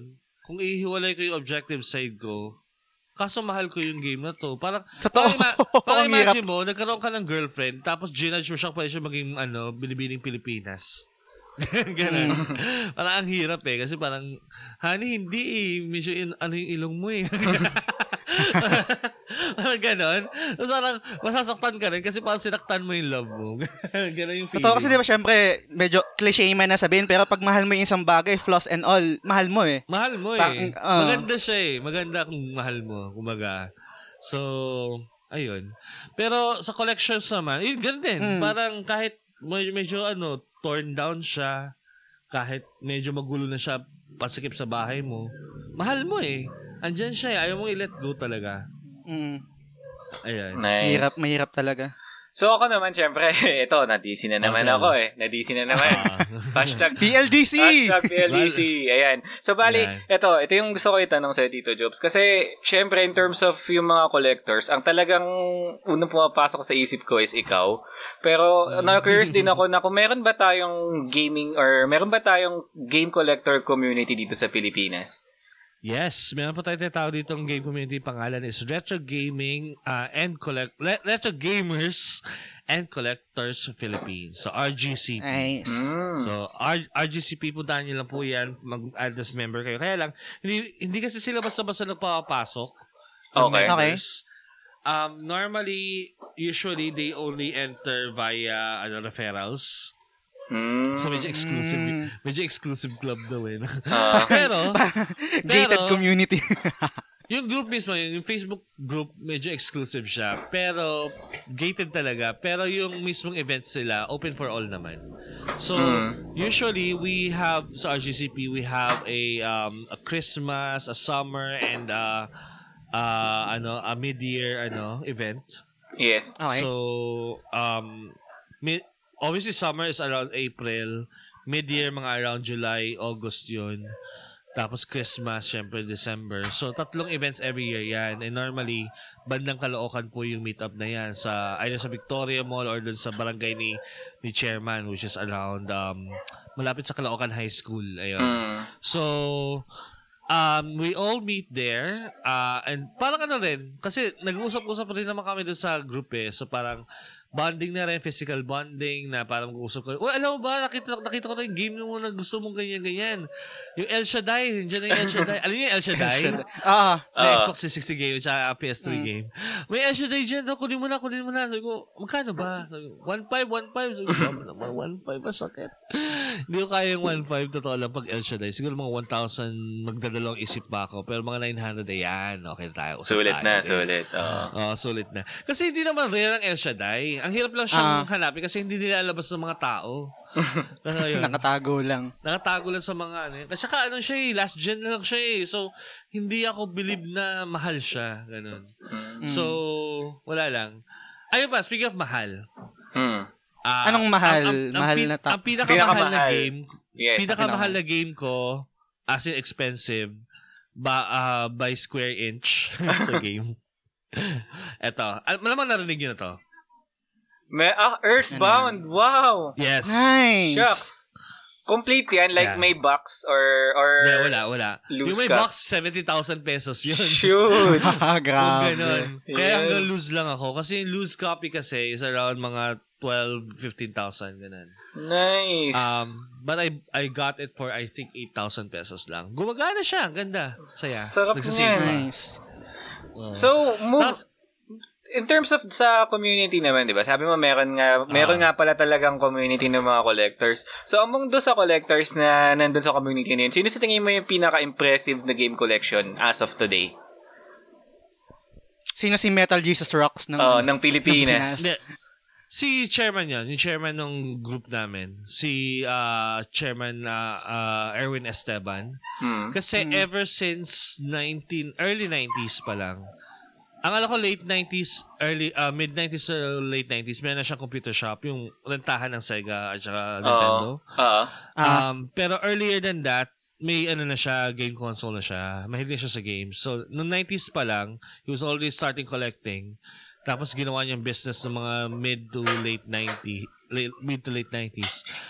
Ngayon, kung makikita nyo, dalawang kwarto yung games niya. So, nakalinya lang. Tapos, ah, console games. Meron siyang Earthbound na may box. Mm. Meron siyang, um, basta ano, um, ah, napakaraming games talaga. M- Me- Hindi meron ba siya- siyang meron ba siyang account na pa, parang pwedeng i-follow just para makita yung collection niya like Ah, Instagram? ang- meron siya sa Facebook, ah, Retro Gamer P Re- Retro Gamer Store ba yun? Retro, wait lang ah. Search ko. Sige lang. Ret- Retro Gamer PH Store. Again. So that's Retro Gamer PH Ah, sa Store. kanya pala yun. Siya yung nakikita Oo, ko sa na ang daming, ang daming binibenta na ano, na mga retro consoles. So sabi ko, sarap Yup. naman ng ano nito. Siya pala yun. Nice. Shoutout sa'yo, sir. Maganda- siya yung may makikita ng ano, yung may, may makikita ka nagpaparaffle, tapos makikita mo yung sa paligid niya. Hindi na pader eh, puro games. Puro games. Oo. Yun na yung wall niya. Oo. So, siya, siya yung pinaka-impressive sa akin kasi talagang pati yung mga games na hinakwa eh. Meron po ba kayong Suikoden 2 dyan? Oh, meron ako dito. Wow. Ah, meron Nice. ako rin. Meron akong Suikoden 2. So, Sarap. ako sa kanya, sa kanya, sa, sa kanya ako na-inspire talaga mag-collect. Kasi, how how he takes care of his collection, how he treats every game. So, parang, siya talaga yung ano ko, siya talaga yung, although nagbebenta siya, nasa, kasi doon pa naman siya nagbabuy and sell eh. 90s pa lang Mm. sell na siya. Pero kasi, alam niya kung paano mahalin ang mga laro. Kasi, pag tinanong mo, alam mo ba yung Fire Emblem, Chairman? Oo, alam ko yun. Alam mo ba, hapon, hapon pa nga yung, ano, yung language dun. Kinakapa nga lang namin kung ano yung, ano eh, yung mechanic. ganda. Gagawin. Oo. Oo, hindi ko nila alam mag, mag-Japanese. Hanggang ngayon, hindi siya marunong mag-Japanese eh. So, ayun. Ah, pero kinakapalan daw nila yung mga menu commands sa Fire Emblem. Tapos sabi niya, ayun, sa NES yan. Oo, ganda yan. Pag, pag ano, pag dumalaw kayo sa sa collection niya or sa sa area niya, which is actually open for the public naman kasi he buys and sells. So parang store niya na talaga yung collection area niya. Pero ang alam ko yung mga mas rare niya nasa taas eh. Nasa, nasa second na kwarto eh. Um, pero pag pumasok kayo doon, mamamangha talaga kayo. And he always has a story about his games. And Yun ang the- masarap. what I- Oo, ayun yung ina-admire ko sa kanya na parang, eto nakuha ko to pare sa ganyan, no? Pare, ganito, ganyan. Ganun, ganun lang si Sir Erwin. Kaya ang sarap-sarap tumambay sa kanya, ang sarap-sarap bumili sa kanya kasi lagi may kwento siya, laging ano. Hindi siya yung, ano, di ba, may, may, may ibang tao magkukwento, tapos parang, parang hindi mo relate dito. Parang, siya talaga Ah. mahuhook ka eh. Maano kayo, ma, ma, ma, mahatak ka kasi charismatic talaga siya. Tapos parang sasabihin niya na, alam mo pare, mahal talaga yan. Pero sa'yo, bibigay ko. bigla, ka isa Sales stock din. Ah. Di ba, Discount. mag- maganda, nice. mag- maano, nakakatuwa siya magkwento, totoo lang. May, naalala ko yung kwento niya sa Earthbound, pinagbilhan niya, hindi alam yung presyo niya, binenta sa kanya ng mas mura. Like, I, I think around 3,000 pesos. Sabi niya, sige, bigyan na lang kita ng 9,000. Sabi niya. so, ganun. Mga ganun kwento, nakakatuwa yung mga ganun. Tapos yung isa pang collect- collector, ah ito kaibigan ko rin to, si ano, si, um, si John Prieto. Ayan, June Prieto pala. June Prieto. Taga, ano yan, taga Rich Kid Village ng Quezon City. Ayan. Kung nakikinig ka dito, June. Wala lang. Hello? Yeah, yes, yes. yes. Ay, ayan. Sorry. Hindi, okay lang, okay lang. Nakikinig, nakikinig Parang, ini-imagine ko kasi yung ano, yung kinukwento mo mga si, yung si chairman. Oo. Parang sana ko matapos na yung, yung pandemic, yung lockdown, maka, makabisita dyan. Na, na inganyo ko na makakwentuhan siya. Hindi man ganun ka-rich yung yung knowledge ko sa sa video game kasi nag-start na ako. I think PS1 talaga yung nag-resonate na sa akin ng mga games eh. Oo. Sa NES kasi um nga, Mario, ganyan, Galaga, Oo. Ice Climber, mga ganyan. Yes, so, ang dami ang, doon. sarap, ang sarap makinig kung sakali. Oo. Laging meron, tsaka yung mga ano, yung mga Joe and Mac. Alam mo yung Joe and Mac na yan? Parang, alam ko, alam ko yung game na yun eh. Tapos nakalimutan ko lang yung title. Ay, pala Joe and Mac pala yun. Hmm. Ah, so yun, parang ang ganda-ganda ng, mag- maganda yung community kasi parang kung feeling mo sa pamilya mo or sa mga kaibigan mo, ikaw yung nerd na parang wala nakapansin sa mga kwento mong video games. Punta ka doon, magsasama-sama kayo. Ayan. magsasama-sama kayo, magwala kayo doon. Yun. Yun, yun, yun, yun po ang RGCP every year po. Thrice three times a year po, meron po silang event, tapos magkikita-kita lang kayo. Ang dami ko, actually, yung game ako, Ah, nagawa yun dahil sa RGCP. Kasi Paano? ako, si Rob, at saka si Vincent, ako, si Rob at saka si Vincent, members kami ng RGCP. okay. Tapos parang ako ako na- nag-umpisa sa amin ni ano eh, ni Vincent eh, Vincent Sia na alam mo, ang dami ng tao nagreklamo, wala raw malaro sa PS1, dami dami pwede mo laro sa PS1, eh. gawa tayo ng ano, ng podcast, yon So, doon namin in-start yung Game Ako podcast. So, tapos yung sinabi, yung sinabi kasi ni, ano, ni Vincent, sige, game ako. Sabi ko, oh, ganda, ganda pangalan niya na, game ako. Oo nga, So, catchy. ang pa- ang positive, ang catchy, medyo ano siya, parang nagko-convince Relatable. na, ano, na possible, di ba? Possible ang lahat, ganun. Ayun. Que- question ko, Tito Jobs, nabanggit mo yung game ako, no? Mm. A- ano, anong, ano palang nangyari sa game ako? Ano anong nangyayari sa game ako? Yung, yung pag-alis mo sa game ako? Ay, hindi. Ano lang, creative differences. So, I'm sorry? Creative differences. Kasi ganito, I have, ano, ito naman eh. hindi, hindi, hindi, hindi kasi, si, si, si Del yata na DC eh. Si Del kasi, Ah. yung nag, si Del kasi yung parang mas knowledge- knowledgeable sa inyo kasi Ah. talaga naka-follow siya sa inyo. Ah, ako yun ba? Ako yung, ako yung parang, ang interaction ko lang sa'yo is yung nakwento ko kanina, which is yung sa PS4 enthusiast yes, pa. yes. Yun. So, curious akong malaman, pati kasama na rin sa journey mo yun, parang game ako, then Chong Porado, and then ngayon, Tito Ah. Jobs ka na. Yes. So, I think, interesado rin yung mga listeners natin na malaman kung anong nangyari doon. Hindi, kasi yung game ako kasi, we, we, Randall, ito na, game ako daw. Ay, Ang usapan na natin yung game. Eto na, eto na. Buti, nakabalik ako on time. Sorry. Pwede mo maglagay sa description na kasama yung game ako sa... Hindi, hindi, hindi. Joke lang. Pwede yung cut, Mm. pwede yung may cut yung part na. to. Anyway. So, hindi kasi, um, ayoko lang kasi makatrigger ng mga tao lang. Pero kasi, um, I was part, uh, I was the founder and Uh-huh. also the, uh, basically ako yung nag-isip ng idea ng game ako. Uh, Okay. What the branding was. So, kung the branding was uh, kami, mga ano, mga retro slash uh, new game enthusiasts who would want to educate the public about other games other than Dota and ano and ML. Mga Mobile ganyan. Legends. Yes. ah. Oo. kasi yung mga time na yun, yun lang yung mga nag-stream eh. So, we will, kasi, totoo lang walang variety streamer ng time namin. Wala talaga nag-variety stream nung sa Facebook. Sa Twitch siguro Mm. marami. Sa YouTube meron din. Kasi actually start din kami sa YouTube eh. Tapos sa Facebook Mm. kami nung 2017, mga February. Um, to be honest, we didn't have really that growth na, ano yun, yung instant hit kami. Ganun. Hindi kami instant hit. It took us Ah. to, it took us one and a half, tama ba? Or two years? One, two years. One and a half Ah. years. Mga one and a half years bago bago namin nakuha yung break namin. So, um, it was kind of, ano ba to? It was kind of hard kasi nung time na yun, I was, I was, uh, I was the one financing all the, ano, the events that we do. So, we do, uh, we do events sa GameCon. Game, GameCon ba? GamesCon? GamesCon. Ayan. Mm. Okay. Yung Gamescom locally, ano siya, para siyang gaming convention siya na usually ginagawa sa Mega Mall or sa ano, sa SMX. And friend ko actually yung organizer nun. So dahil friend ko yung organizer, parang feeling ko gusto ko siya tulungan. So I went there, uh, Mm-mm. bought a booth, uh, bought a booth, uh, rented a booth. bought talaga eh, bumili. rented a booth naman. Ayan, Okay. For three days. Tapos yan, we, we set up the booth, gano'n. Ako yung, ano, parang ginastosan ko na lang yun kasi syempre tulong ko doon sa friend ko na nag-organize ng event. And at the same Mm. time, para bigyan ng exposure yung game ako. So, we we do all of those things, ng mga programs, until yan nga, na-discover kami ng Ragnarok. And they Ah. wanted Ah. us to, ano, to, to review Ragnarok, um, uh, online dun sa PC. Then, lately, naging Electronics Extreme Gaming sila. And then, um, yan, in-employ pa rin yung ano, services ng game ako for hosting. Mm. I-host ang game ako sana sa isang event. Ang saya-saya lang. So, and then, after ng hosting event namin na yon, doon kami nag-start mag-gain ng cult following. Cult lang. Kasi medyo maliit pa lang. Mm. Isa na ako Tapos doon. yung mga... Ah, yan, si Randall. Randall, kailangan ba nag-start? Mag-follow sa game ako? Um, the part, that time na nag-start na yung Game Ako podcast na nagla-live kayo, doon ko kayo Ah. una napanood.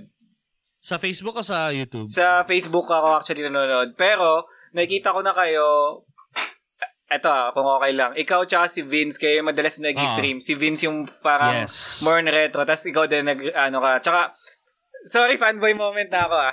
Pero talagang, Sige lang. talagang ano, um, with the show, talagang sobrang, shit, kayang-kaya pala ng Pinoy na ganitong Hmm. klase ng content. Kasi napapanood ko lang to sa mga palabas sa US, like, um, Ah. si Spawn Wave, for example, si Ah. RGT85. Pero sa Philippines, Yes. may ganitong counterpart pala. Tsaka, sobrang namimiss ko, ah, being biased until now, miss ko yung tandem yun ni JC.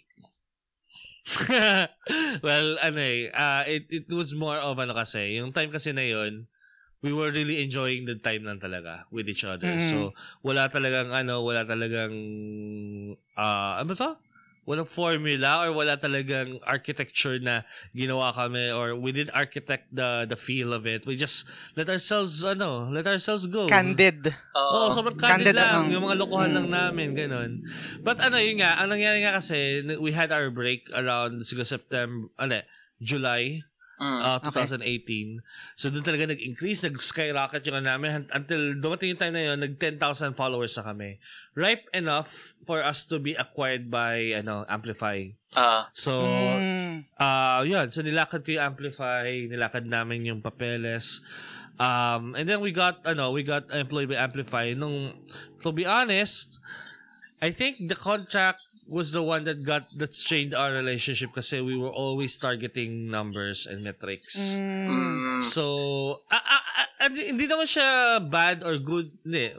Well, sa case namin naging bad kasi na, umalis ako. So, hindi, pero it strained our relationship kasi we were always, we were always needing a quota. Kasi ako personally, I wanted to nail the, ano, the, the Amplify contract because I wanted syempre na masaya kami sa game ako, fine. Masaya kami, Ah. maglalaro, at we give quality content sa, ano, sa, sa mga tao. Pero alam, kung hindi nyo alam, behind the scenes, li, li, wala, wala kaming sweldo, wala kaming anything. Ako, actually, ginagastos ko yung ginagastusan ko yung syempre yung set, yung kuryente, etc., yung games na binibili namin. Wala, gusto, at saka yung mga tao sa game ako, wala silang sweldo. So, personally, I, I, uh, I felt responsible na bigyan bigyan sila ng ano compensation dun sa ano through the amplify program. Mm. and para maging worthwhile naman yung time na ini-invest nila sa game ako. Kasi para sa akin kahit ako yung nag-originate ng ano idea at saka ako yung nag-found ng game ako I think it was already an ownership of the group eh. So parang Gets. yung group na yung nag-own sa game ako talaga. And it's kahit na ako yung feeling ko responsible sa maraming bagay sa game ako I I owe it to the guys na parang they actually spent time and actually invested time to growing the brand. Hindi lang naman ako yun. So parang yun yung ano, yun yung yun yung idea doon. And then I think dumating yung time na sobrang tumaas na yung game ako. Tapos, alam mo yun, kasi normally kasi pag, pagpataas yung karera ng isang content creator or isang grupo, andyan yung mga basher, chismoso, tsaka yung mga ano, mga, alam mo yun, ang dami, ang dami mga bagay gets. na, Ah. ang dami mga elements sa paligid, ang dami elements sa paligid. Tapos, dumating yung time din na nagkaroon ng, dahil sa mga chismoso, ganyan, ganyan, mga, mga luma, lumulutang ng mga salita sa paligid, doon nagkaroon yung time na we, we talk to each other. Ano bang klaseng content ang gusto talaga natin gawin? Kasi, na may mga alingas-ngas kasi nga na I'm I'm dictating whatever game ako is producing. Ah, gets. I heard about that. I heard it from someone and I confronted the group. Ganun, ganito ba yung tingin niya sa akin na parang dictator ako na na gusto lagi na susunod yung gusto ko. And somehow they opened up na ganun nga. Ayun. So parang sabi ko, akala ko gusto natin tong klaseng ganitong content na may podcast tayo, we we digest the ano the the the content and we put up ano we, we put up content na nagsi-stream tayo ng tandem kasi 'di ba it brings the barkada feel siya pala feel nyo ayaw nyo pala ako sa tabi niyo minsan na ano nag nag nag tandem streaming. So, sana naging honest kayo. Nakatira, kasi raw nakatira raw sila sa bahay ko. So, parang nahihiya raw sila sabihin sa akin. Gets. So, and other reasons na hindi ko na i-disclose dito. Hindi kasi sobrang sobrang interested ako dun sa sa story nyo kasi yun nga, hindi ako hindi ako ganun ka knowledgeable sa inyo. And then parang parang pwede mo kaming i-treat, 'di ba? Na parang Oo. halos pareho kami ng journey ni Del. Oo. Oo. Parang ako ako yung let's say ako yung quote unquote nag, hindi ako talaga ako yung nag-found nung nung The Game Silog show and then si Oo. Del um nag nag PM siya sa akin na parang oy kung gusto mo ng guest kasi ganun yung format ng show before eh na parang Mm. eh, hanggang ngayon din naman welcome kung sinong mag-guest kahit listener lahat kasi Mm. parang nabasa ko yung in-stock ko yung Facebook page mo and Mm. then meron ako ditong gustong gusto na parang sobrang tang ina ito yung ito yung ito yung image at ito yung goal na kahit anong mangyari na sana hindi namin makalimutan ni Del. Mm. Um, sige, basahin ko ah. Ninervous na Ito.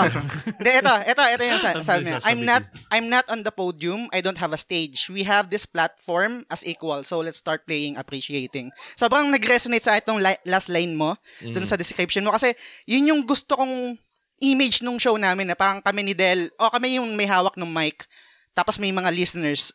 Kaya, welcome kayong makinig. Hindi porke kami ni Del yung may hawak ng mic, eh, mas mataas kami sa inyo. Na Yeah. mas, mas, mas Yeah. valid yung opinion namin kaysa sa inyo. Hindi ganon. Yeah. So, ang ganda, ang ganda nito, Tito Jobs. Ah. So, sabi ko, parang inisip ko, bakit, bakit ngayon lang ako, ba't kailangan ngayon lang kita nakilala? Ba't hindi ako nakafollow sa inyo before? So, hindi, ang ganda kasi na ito. Sobrang, sobrang ganda na ito. Tsaka, yung, yung, nung kinukwento ka sa akin ni Del, kasi meron akong favorite na video game personality sa state, si Colin Moriarty. Fan Yes. kasi ako ng, fan, Fan kasi ako ako. ng kind of, Ayan. fan ako ng kind of funny. Halos pareho kayo ng nangyari. Nang, umalis siya, um, galing siya ng PlayStation um, Beyond. And then Beyond they sa found, IGN, yes. Ah. sa IGN tapos nag naging founder sila nila Greg, nila Saka ah, ni, ah, sino isa? Ano to? Scarpino, si Nick. Si Nick Scarpino, tapos si, Ah. ano, yung, yung isa rin, yung Balbasarado. Nakalimutan ko. Ah, yan. Yan, Tapos ah. nag-kinda funny sila tapos si pero si Colin talaga yung guy ko doon kasi kahit hindi ako nag-agree Siya sa kasi kanya. super honest kasi. Super Yes, honest exactly. kasi siya. Kahit hindi ka mag-agree sa kanya sasabihin niya hindi siya hindi siya nagsasabi ng opinion niya para i-please yung yung yung listeners niya o yung viewers niya. Parang sasabi niya kung ano opinion niya. Anyway, Oo, so nilalatag, umalis siya. nilalatag niya lang yung sarili niya. Hindi naman ibig Totoo. sabihin pinapangaralan niya kayo. Yun yung, yun yung gusto niyang sabihin lagi. Ayan. Mm. Tapos yun nga, galing ng kinda funny, tapos nagkaroon ng, ito siguro yung naging parang catalyst ng pag-alis niya, nagkaroon siya ng tweet na parang Ah. a day without a woman, tapos nag, Oo, ngayon, yun, founded yun, yun. Naalala ko yan. Ngayon, meron na siyang sarili yung sacred symbols ang Colin's Last Stand na hanggang nakafollow pa rin ako ng PlayStation Ako. Podcast. So, Ah. so sabi ko parang may similarity si Tito Jobs siya si Colin, si Colin na yung parang na video game personality ko. So, wala lang. Nakakatawa, nakakatawa lang. na- Actually, si na Colin, si Colin kasi medyo bereft of humor si si Colin Moriarty. Pero ang gusto ko talaga sa kanya is yung honesty niya. Um, Yes. Oo, tama. I, I follow that pattern ng kind of funny na kailangan sabihin mo siya as it is if you wanna curse about things. You have, to, you have to say it. Kasi eh, yung importante kasi sa akin, this is a stage, di ba? Parang, this is a plat, ah, this is, a, this is a stage. This is a platform, not a stage. Hindi ako mas nakaangat sa inyo. Kumbaga, plata, plata, plata, plataforma lang to.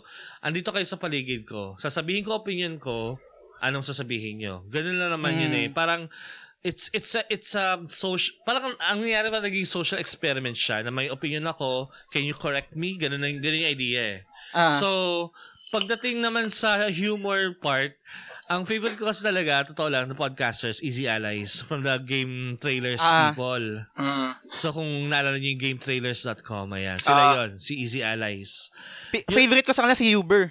yan, si Huber. Yun talaga Ah. template. yun talaga template ng game ako. And hanggang ngayon, I think I'm still adapting that, ano, that style na Kenkoy, may, ano, tawa lang ang tawa, pero pagdating ng point na seryoso na, seryoso talaga. Di ba? Yes. Na, ano, na, na komentary. At saka kailangan, ang, ang, ang importante kasi sa akin, sa lahat na nagsistream ngayon sa, ano, sa, whether Facebook, Twitch, or YouTube na Pinoy, na, nahihirapan ako maghanap ng isang content creator na may sustansya na na may may may information. Syempre Game Silog Show kasama na yan. wow. Nag-aabang kayo eh. Mga Nag-aabang kayo, manginom lang no? ako.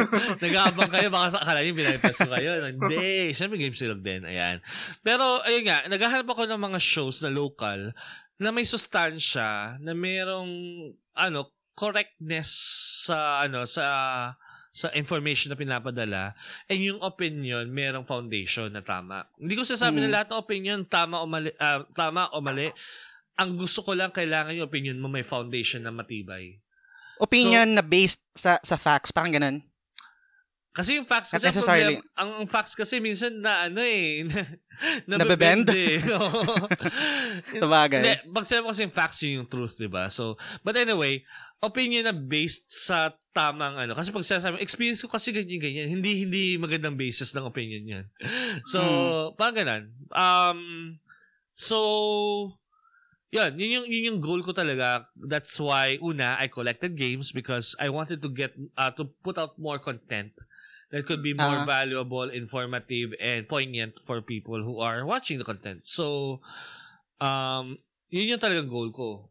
And hopefully, with, at least ngayon napansin na, kasi totoo lang yung goal ko at saka yung style ko ng content, which I think non, not a lot of the game ako people really um, adhered with. Um, alam ko, mahirap, hindi siya commercial. Hindi siya ganun, ang hirap niya i-commercialize. Yes. ah Kasi it's, it's like, ano eh, radio show eh. Parang, ang hirap i-commercialize Mm. ang radio show.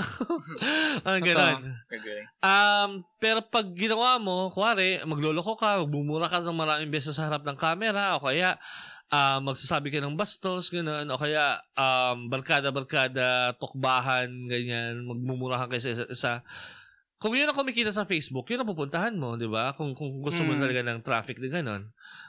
But for me, I'd rather not have traffic than to actually spend my time being ingenuine and being Yes. unsubstantive sa content ko. Mahirap din So- yun kung, let's say, uh, yun nga, pipilitin mo yung, ano, pipilitin mo yung sarili mo na hindi naman talaga ikaw eh, di ba? Ang hirap I na. mean, ang, yun nga yung reason kasi parang nagtumutubo na parang kabuti yung mga streamers lately na parang ah, naiintindihan ko, lahat ng mga viewers gusto rin nila maging streamers and it's easy to be a streamer these days. Ang mahirap is i-set apart mo yung sarili mo sa buong Yes. stratosphere ng ano ng mga content creators. And this is my style of separating myself from the rest of other people na gusto ko as an older guy who had experience with business, who had experience with uh, programming, nabigyan ko kayo ng insight ano yung technicalities ng paglalaro ng game. At the same time, since I love books and I love reading, ano yung parang philosophical, social um, na aspects na tinatalakay ng game. So, I really love combining these things into one pot of, ano, melting pot of content na sana magustuhan ng mga tao. I'd rather na konti lang manood, basta at least naiintindihan, nagigets nila kung ano yung gusto kong sabihin. Yun lang naman yung ano, yun yung, yun yung, yun yung parang branding ko sa lahat ng mga streamers. Kasi iba kasi, magsa-stream lang, magkakaroon ng magandang layout, magkakaroon ng magandang ano, ng idea about about what game to play. Pero, what really does separate you from other people?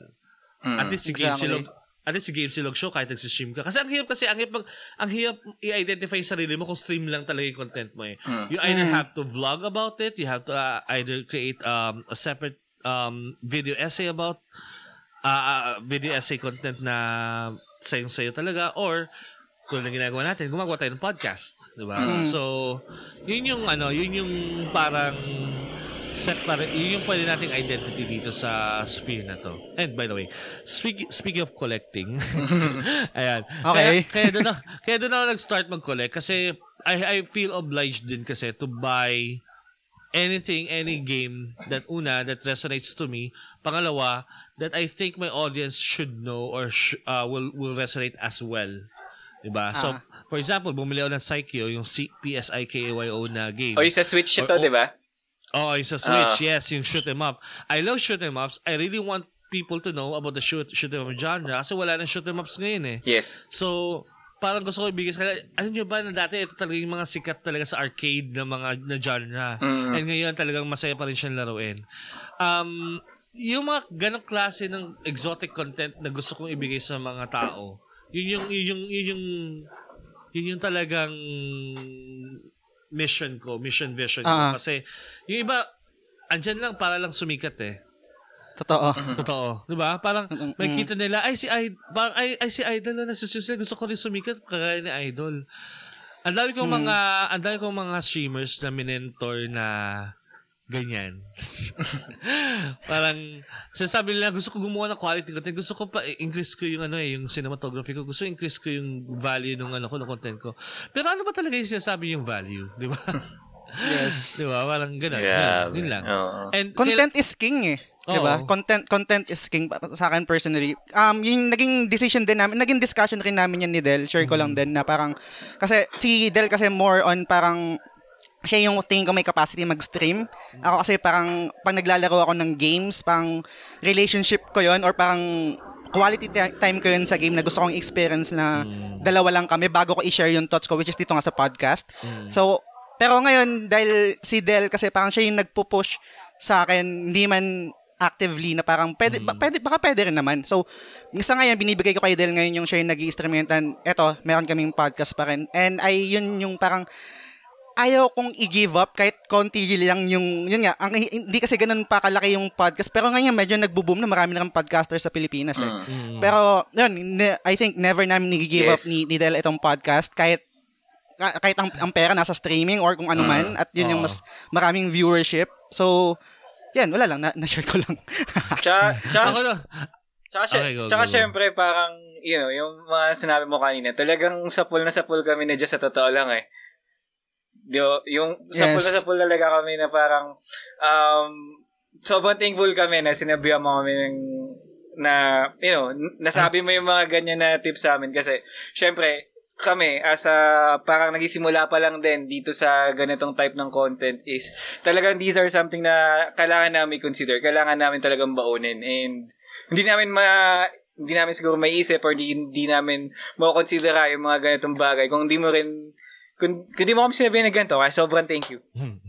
Yes, kasi ito pa, add ko, Hindi ko kasi na lang din. sinasabihan o pinapangaralan na. Oh. Ay, it's Hindi, just at- my it's just my opinion lang kasi na Ah. parang paano mo isaseparate yung sarili mo. Syempre ako, gusto ko maging opinion maker ako about games. Mm. And kasi yung problema, eh, wala kasi wala kasi sa Pilipinas na eh. So parang there's there's a market, untapped untapped market doon. So sabi ko, doon ako. At, at yun din yung specialization ko eh. So, yun lang. Mm. Yes. Tapos i-share ko lang din, siguro ito yung parang sharing ano naman to. Yung meron kami naging discussion ni Del kasi ito yung parang I think ito yung parang first natin na serious discussion Del no tungkol sa ano natin sa sa journey natin quote unquote no. Kasi yun nga nag-start na nag-start na si Del mag-stream so parang naging pwede na siyang anong, ah, anong tawag doon Del? Parang level up something Ah, oo. na Yung na pwede nang ah pwede na mag-send ng stars tapos kinansult sa akin siya ni Del na parang anong gagawin natin. Tapos medyo on the fence ako na parang parang hindi ko alam na ito yung dito ba yung tatahakin natin kasi as much as possible ayaw kong mag-include ng pera Oo. kasi parang medyo merong konting ano eh ewan ko hindi hindi lang ako komportable Totoo, totoo lang. Ako rin, ako rin ganyan din ang feeling ko dati when we when when ano Amplify approached us. It's not us who approach Amplify, ah. they approached us. Mm. So, wow, wow, ang yabang. Hindi, joke. hindi, hindi, it's more of ano kasi, um, I, I think, pag-usapang pera kasi, andyan yung part na ano yung give back mo. Diba? Mm. Tapos at the same time, kung marami kayo, ano yung hatian? Yun yung lagi yung problema eh. Ah. And ako, um, coming from startup school, we were always taught to answer the hardest questions first. Kasi kung hindi mo ma, masim, ma, masagot yung tanong ng sincerely sa umpisa ang isang bagay, then baka mamaya nagkakaanohan kayo. Hindi kayo honest sa isa't isa. Yes. Yun, yun yung, yun yung turo sa akin sa school. And uh, indeed, yun talaga yung naranasan ko. so, yun sakto. nga, na, na Dun sa yung kon- hardest dun- questions, hindi na dun sa-. Doon sa conversation namin ni Del, i-add ko lang din. Ang I think eh, i-share ko na parang ang naging tanong ko kay Del noon nung ah, parang sinadjust niya sa akin yung level up something something. Ang naging tanong ko sa kanya, ano bang goal mo sa show? Kumbaga, ano bang ultimate goal mo? Or parang gusto kasi malaman kung pareho kami at least kahit kung anong anong puntahan netong journey namin kung nasa saliwat na kami doon sa journey na yun meron kaming babalikan na ito yung goal natin. Kumbaga, parang, kasi nakakata- nakakatakot kasi na pag meron ka ng ginawang bagay, tapos eto na yung nag-take off, tapos eto na yung kumikita, or meron ng, meron ng following, makakalimutan mo na kung saan kayo nag-start, na eto yung, eto yung image natin. Kasi kadalasan, pag nandun na, na, na marami ng viewers, pansin ko ah, sa mga streamers din or content creators, binebend na nila yung gusto nilang content eh. Ay, i- hindi naman siguro siya masama, pero I think kasi wag wag kang maglaro ng game na hindi mo gusto. Para para para i-cater sa sa, sa maraming Exactly. viewers. Correct. Kumbaga, yun yung pinaka-ayoko. And I think, uh, yun yung gusto kong i-maintain dito sa, sa show namin. And Mm. hopefully, sana sa future, ganun pa rin. So, yun. Na-share ko Yeah. lang. Hindi, totoo. Kasi, all content start from genuine intentions naman eh. So, Hmm. yun naman. Parang kung hindi genuine na intention mo, kung intention mo is parang sumikat talaga, edi wow, parang bahala ka dyan i-maintain yan. Laro kang Sorry ah, ML. hindi ko na- at least hindi ko na siya problema. Hindi ko na siya pwede advice sa Yes, yes. diba? So, ayun. Pero kasi, yun nga eh, parang sa, sa totoo lang, ang ang audience mas, matalino kaysa sa iniisip mo. Alam nila kung genuine ka, alam nila kung malungkot ka, tapos pinipilit mo lang yung sarili mo maglaro. Alam nila yan. Mm. So, kumbaga, if you're going to present yourself, uh, even in a podcast like this, kailangan genuine ka na you're really excited about this podcast, diba? So, Yes. Ganon. Parang, ano, parang, parang showbiz lang yan. Sakto, celebrity ka nga talaga. hindi na Joke lang. quote-unquote. Hindi kasi ang pangit kasi na parang ano, parang ga-artista ka lang just for the sikat. Pero tama yung sinabi, sinabi ni Lotlot de Leon eh, na ang saya maging artista kung yung craft mo, yung hone mo talaga. And ako personally, as a video content creator, kaya ako binibili lahat ng games to at nagko-collection, which is the topic of the day. kaya, kaya ako nagko-collect kasi for me to also fortify my opinions about games. Yes. And to correct to correct the the opinions that I might be mistaken about. Di ba? Kasi baka mamaya, mali, mali pala yung opinion ko na, ay, ang pangit ng graphics ng Tetris. Tapos yung pala, foundation pala ng gaming ang, found, ang Tetris. So parang, doon, na- doon sa journey ko ng pag-collect, doon, doon mas lalo na, na natatama yung opinions ko, mas nagiging authority, ma- pwede ko na sabihin na maging authoritative ako on, on, ano, on giving opinions about video games. So, yun. Yun yung, um, that's, a that's also one of the biggest reasons, if not the biggest reason, bakit nagko-collect ako. Nagko-collect ako. Nice. Being a content creator. Wow. Diba bumalik? bumalik sa usapan. Ayun. Grabe. Sobrang... Wala lang. Sobrang na-enjoy ko to. Hindi, ang, ang, ang maganda nga kasi at least, yung ginagawa nyo sa Game Silog, di ba? Parang, alam ko passionate kayo, pero minsan naisip, naisip nyo, maubusan kaya kami ng content, ganyan. Hindi kayo maubusan ng content, just ko, trust me, I've already produced ilang ilang episodes ng podcast, 120 na, na, na podcast episodes in my lifetime. Ah, hindi hindi naubusan ng gaming topic. Kailangan niyo lang maghanap sa sulok ng internet, makikita niyo. Like for Yes. example, Correct. alam niyo ba? Alam niyo ba na ang Danganronpa, na alam niyo yung Danganronpa? Ah, Oo, yung, game series. Alam niyo ba Mm. na madedelist na yung game na yun sa September?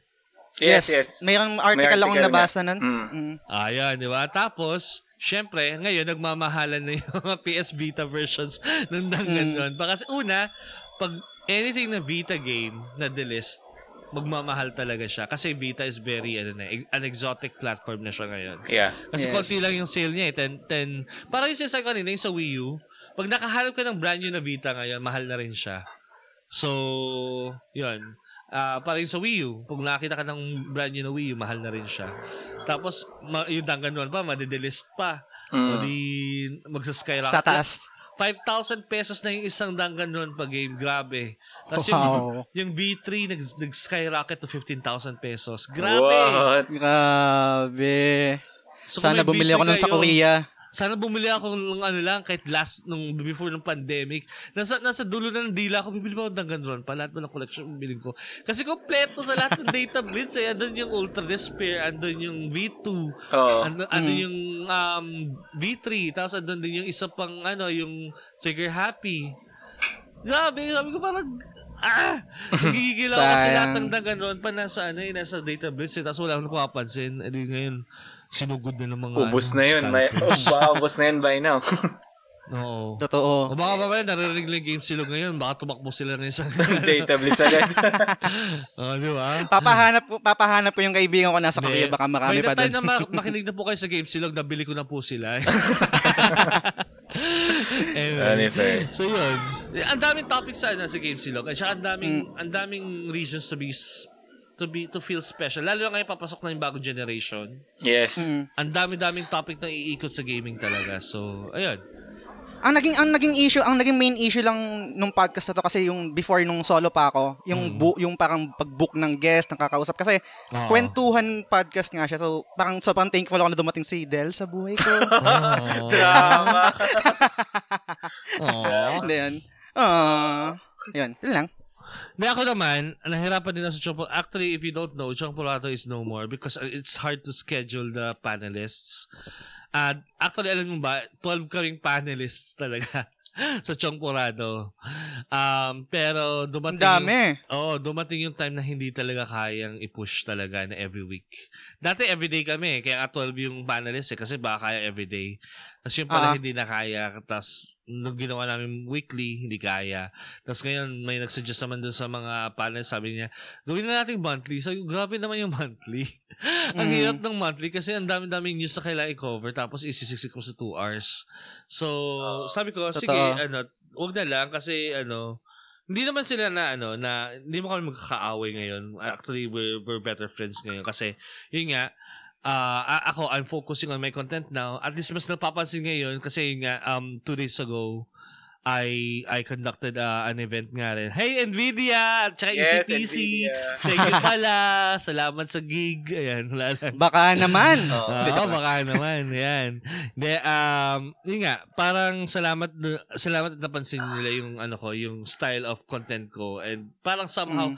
na-commercialize ko yung style na yun sa process. Nice. So, ba, kayo, tuloy-tuloy nyo na yung ginagawa nyo. Eventually, kuwari, kailangan walang dead air, kailangan lagi kayong on your eh, sa podcasting kasi kailangan ano eh thinking on your feet kayo lagi na para pag na- nahinto ng sinasabi yung ano yung Totoo. Kasi audio, audio, audio form lang. Tapos yung, yung retention ng, ng mga listeners, most likely, pag na, na ikaw ng dead air, tatamarin na, lilipat na, or ipopost na Oo. yung ano, pinapakinggan At nila. saka ang laki ng awkward factor kapag audio format ka tapos ang tahimik.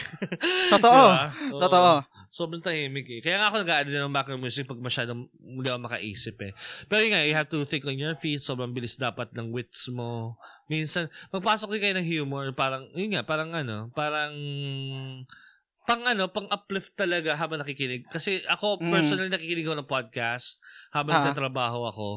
Tapos minsan natatawa ako sa sarili ko pag pinapakinggan ko yung mga kapatid ko tsaka yung nanay ko sabi, ano tinatawa- tinatawa-tawa nito? So, naka, naka, nakatuwa lang yung feeling na habang yung normal mode mo, meron kang entertainment, source of entertainment kahit hindi mo kailangang ibaling yung mata mo sa ibang yung attention ng mata mo sa ibang screen, di ba?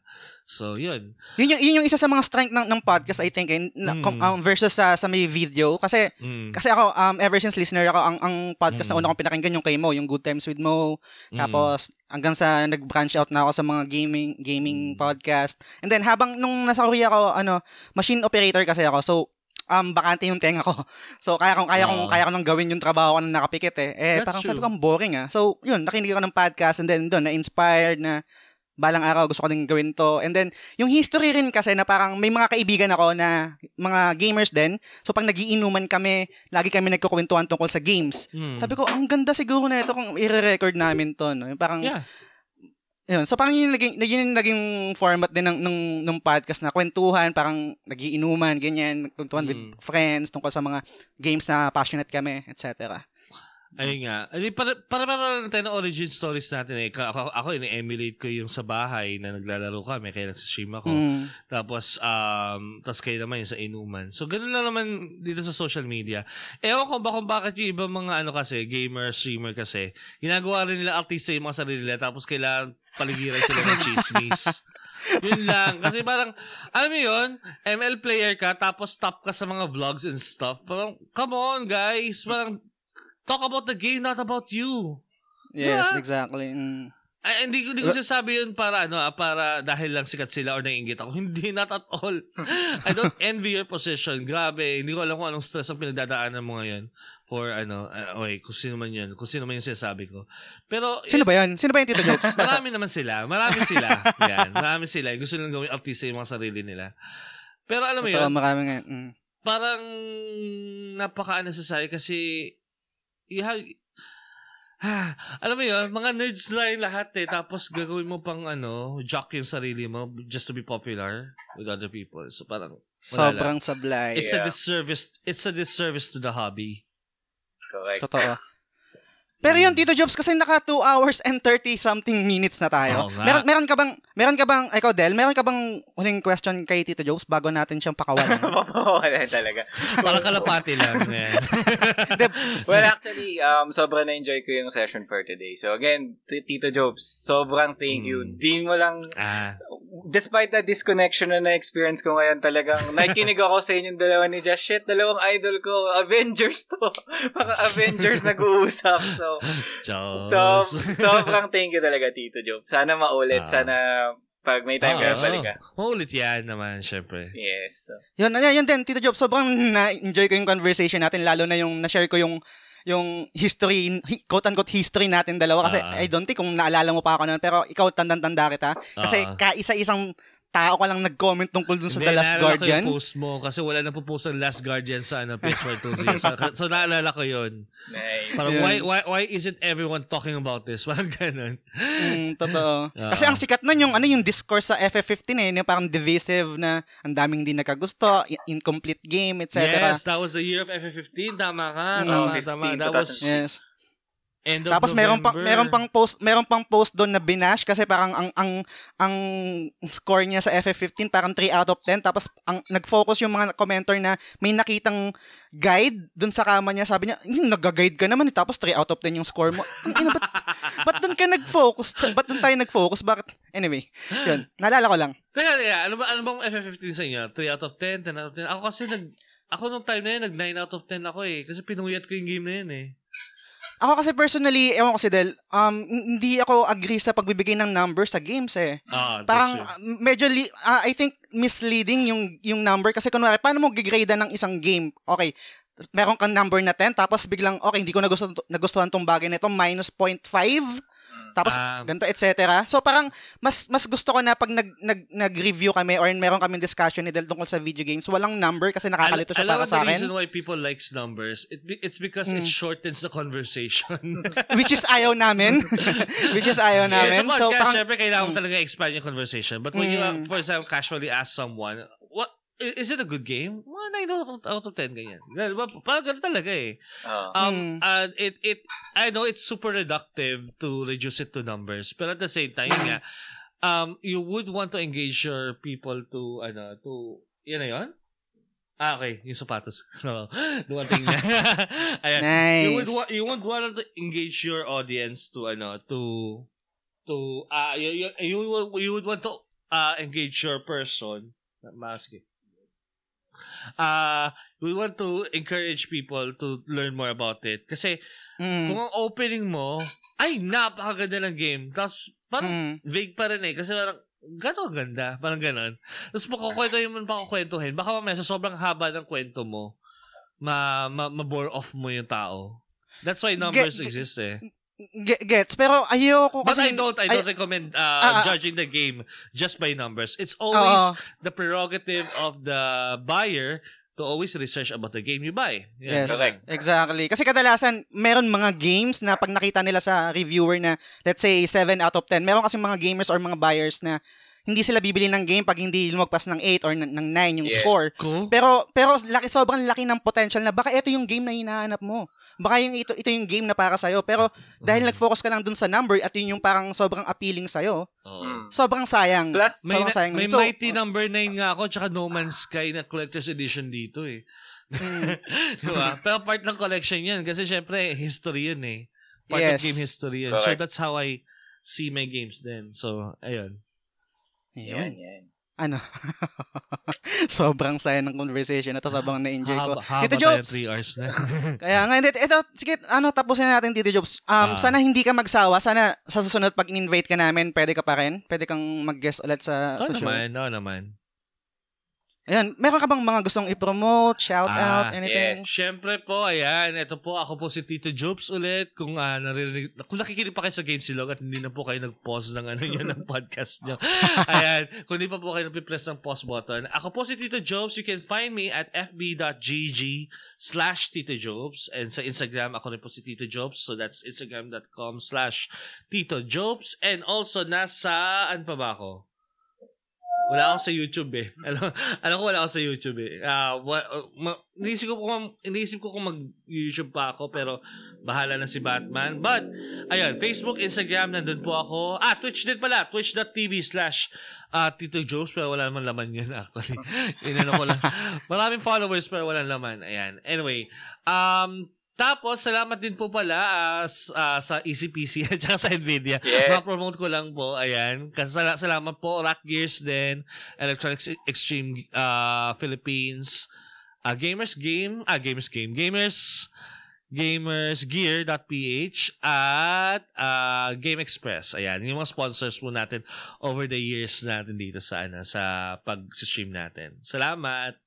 Nice, nice. So, Dami. ayun, i-promote ko din yung ano namin, yung hindi naman siya ah tawag dito, sponsor pero yun nga sabi namin ni Del, um pinsan ko may-ari nito, um, Forest Prints, kung meron kayong gustong ipaprint, um, kahit ano, t-shirt, magnet, etc., i-follow nyo lang sila sa Facebook nila, Facebook page, PM nyo kung meron kayong mga gustong ipagawa sa kanila. Sobrang sulit, sobrang affordable, ang gaganda ng, ang ganda ng quality. So, Forest Prints. Yan.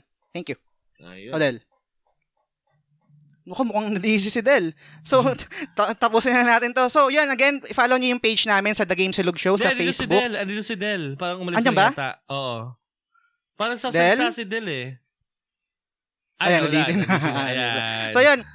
Um, follow nyo lang yung page namin at The Game Silog Show. Every Sunday, meron kaming topic-topic. Yan, hindi siya related solely sa video game, pero minsan related din naman. Ang ang topic, ang tang ang intention namin doon sa topic-topic is magdadala kami ni Del every Sunday ng topic na hindi namin alam to cut off guard namin yung isa't isa para sa topic na yun. Pwede kayong makipag-interact sa amin.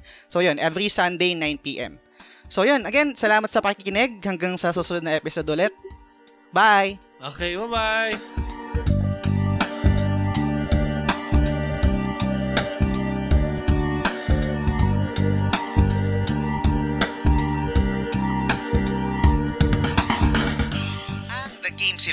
Ay kwentuhan podcast about video games. Available ito sa lahat ng platform tulad ng iTunes, Spotify at Google Podcast. Every Monday ang bawat episode. Well, depende sa schedule namin ni Del. Kung nagustuhan nyo ang episode na to, sana i-review nyo sa iTunes at sa Facebook. Kung hindi naman, okay lang, i-review nyo pa rin. Kung meron kayong opinion, suggestion, or trip nyo lang mag-share ng thoughts sa kahit anong bagay, punta ka lang sa at The Game Silog Show sa Facebook at sa Instagram. So yun, salamat sa pakikinig hanggang sa susunod na episode ulit. Bye!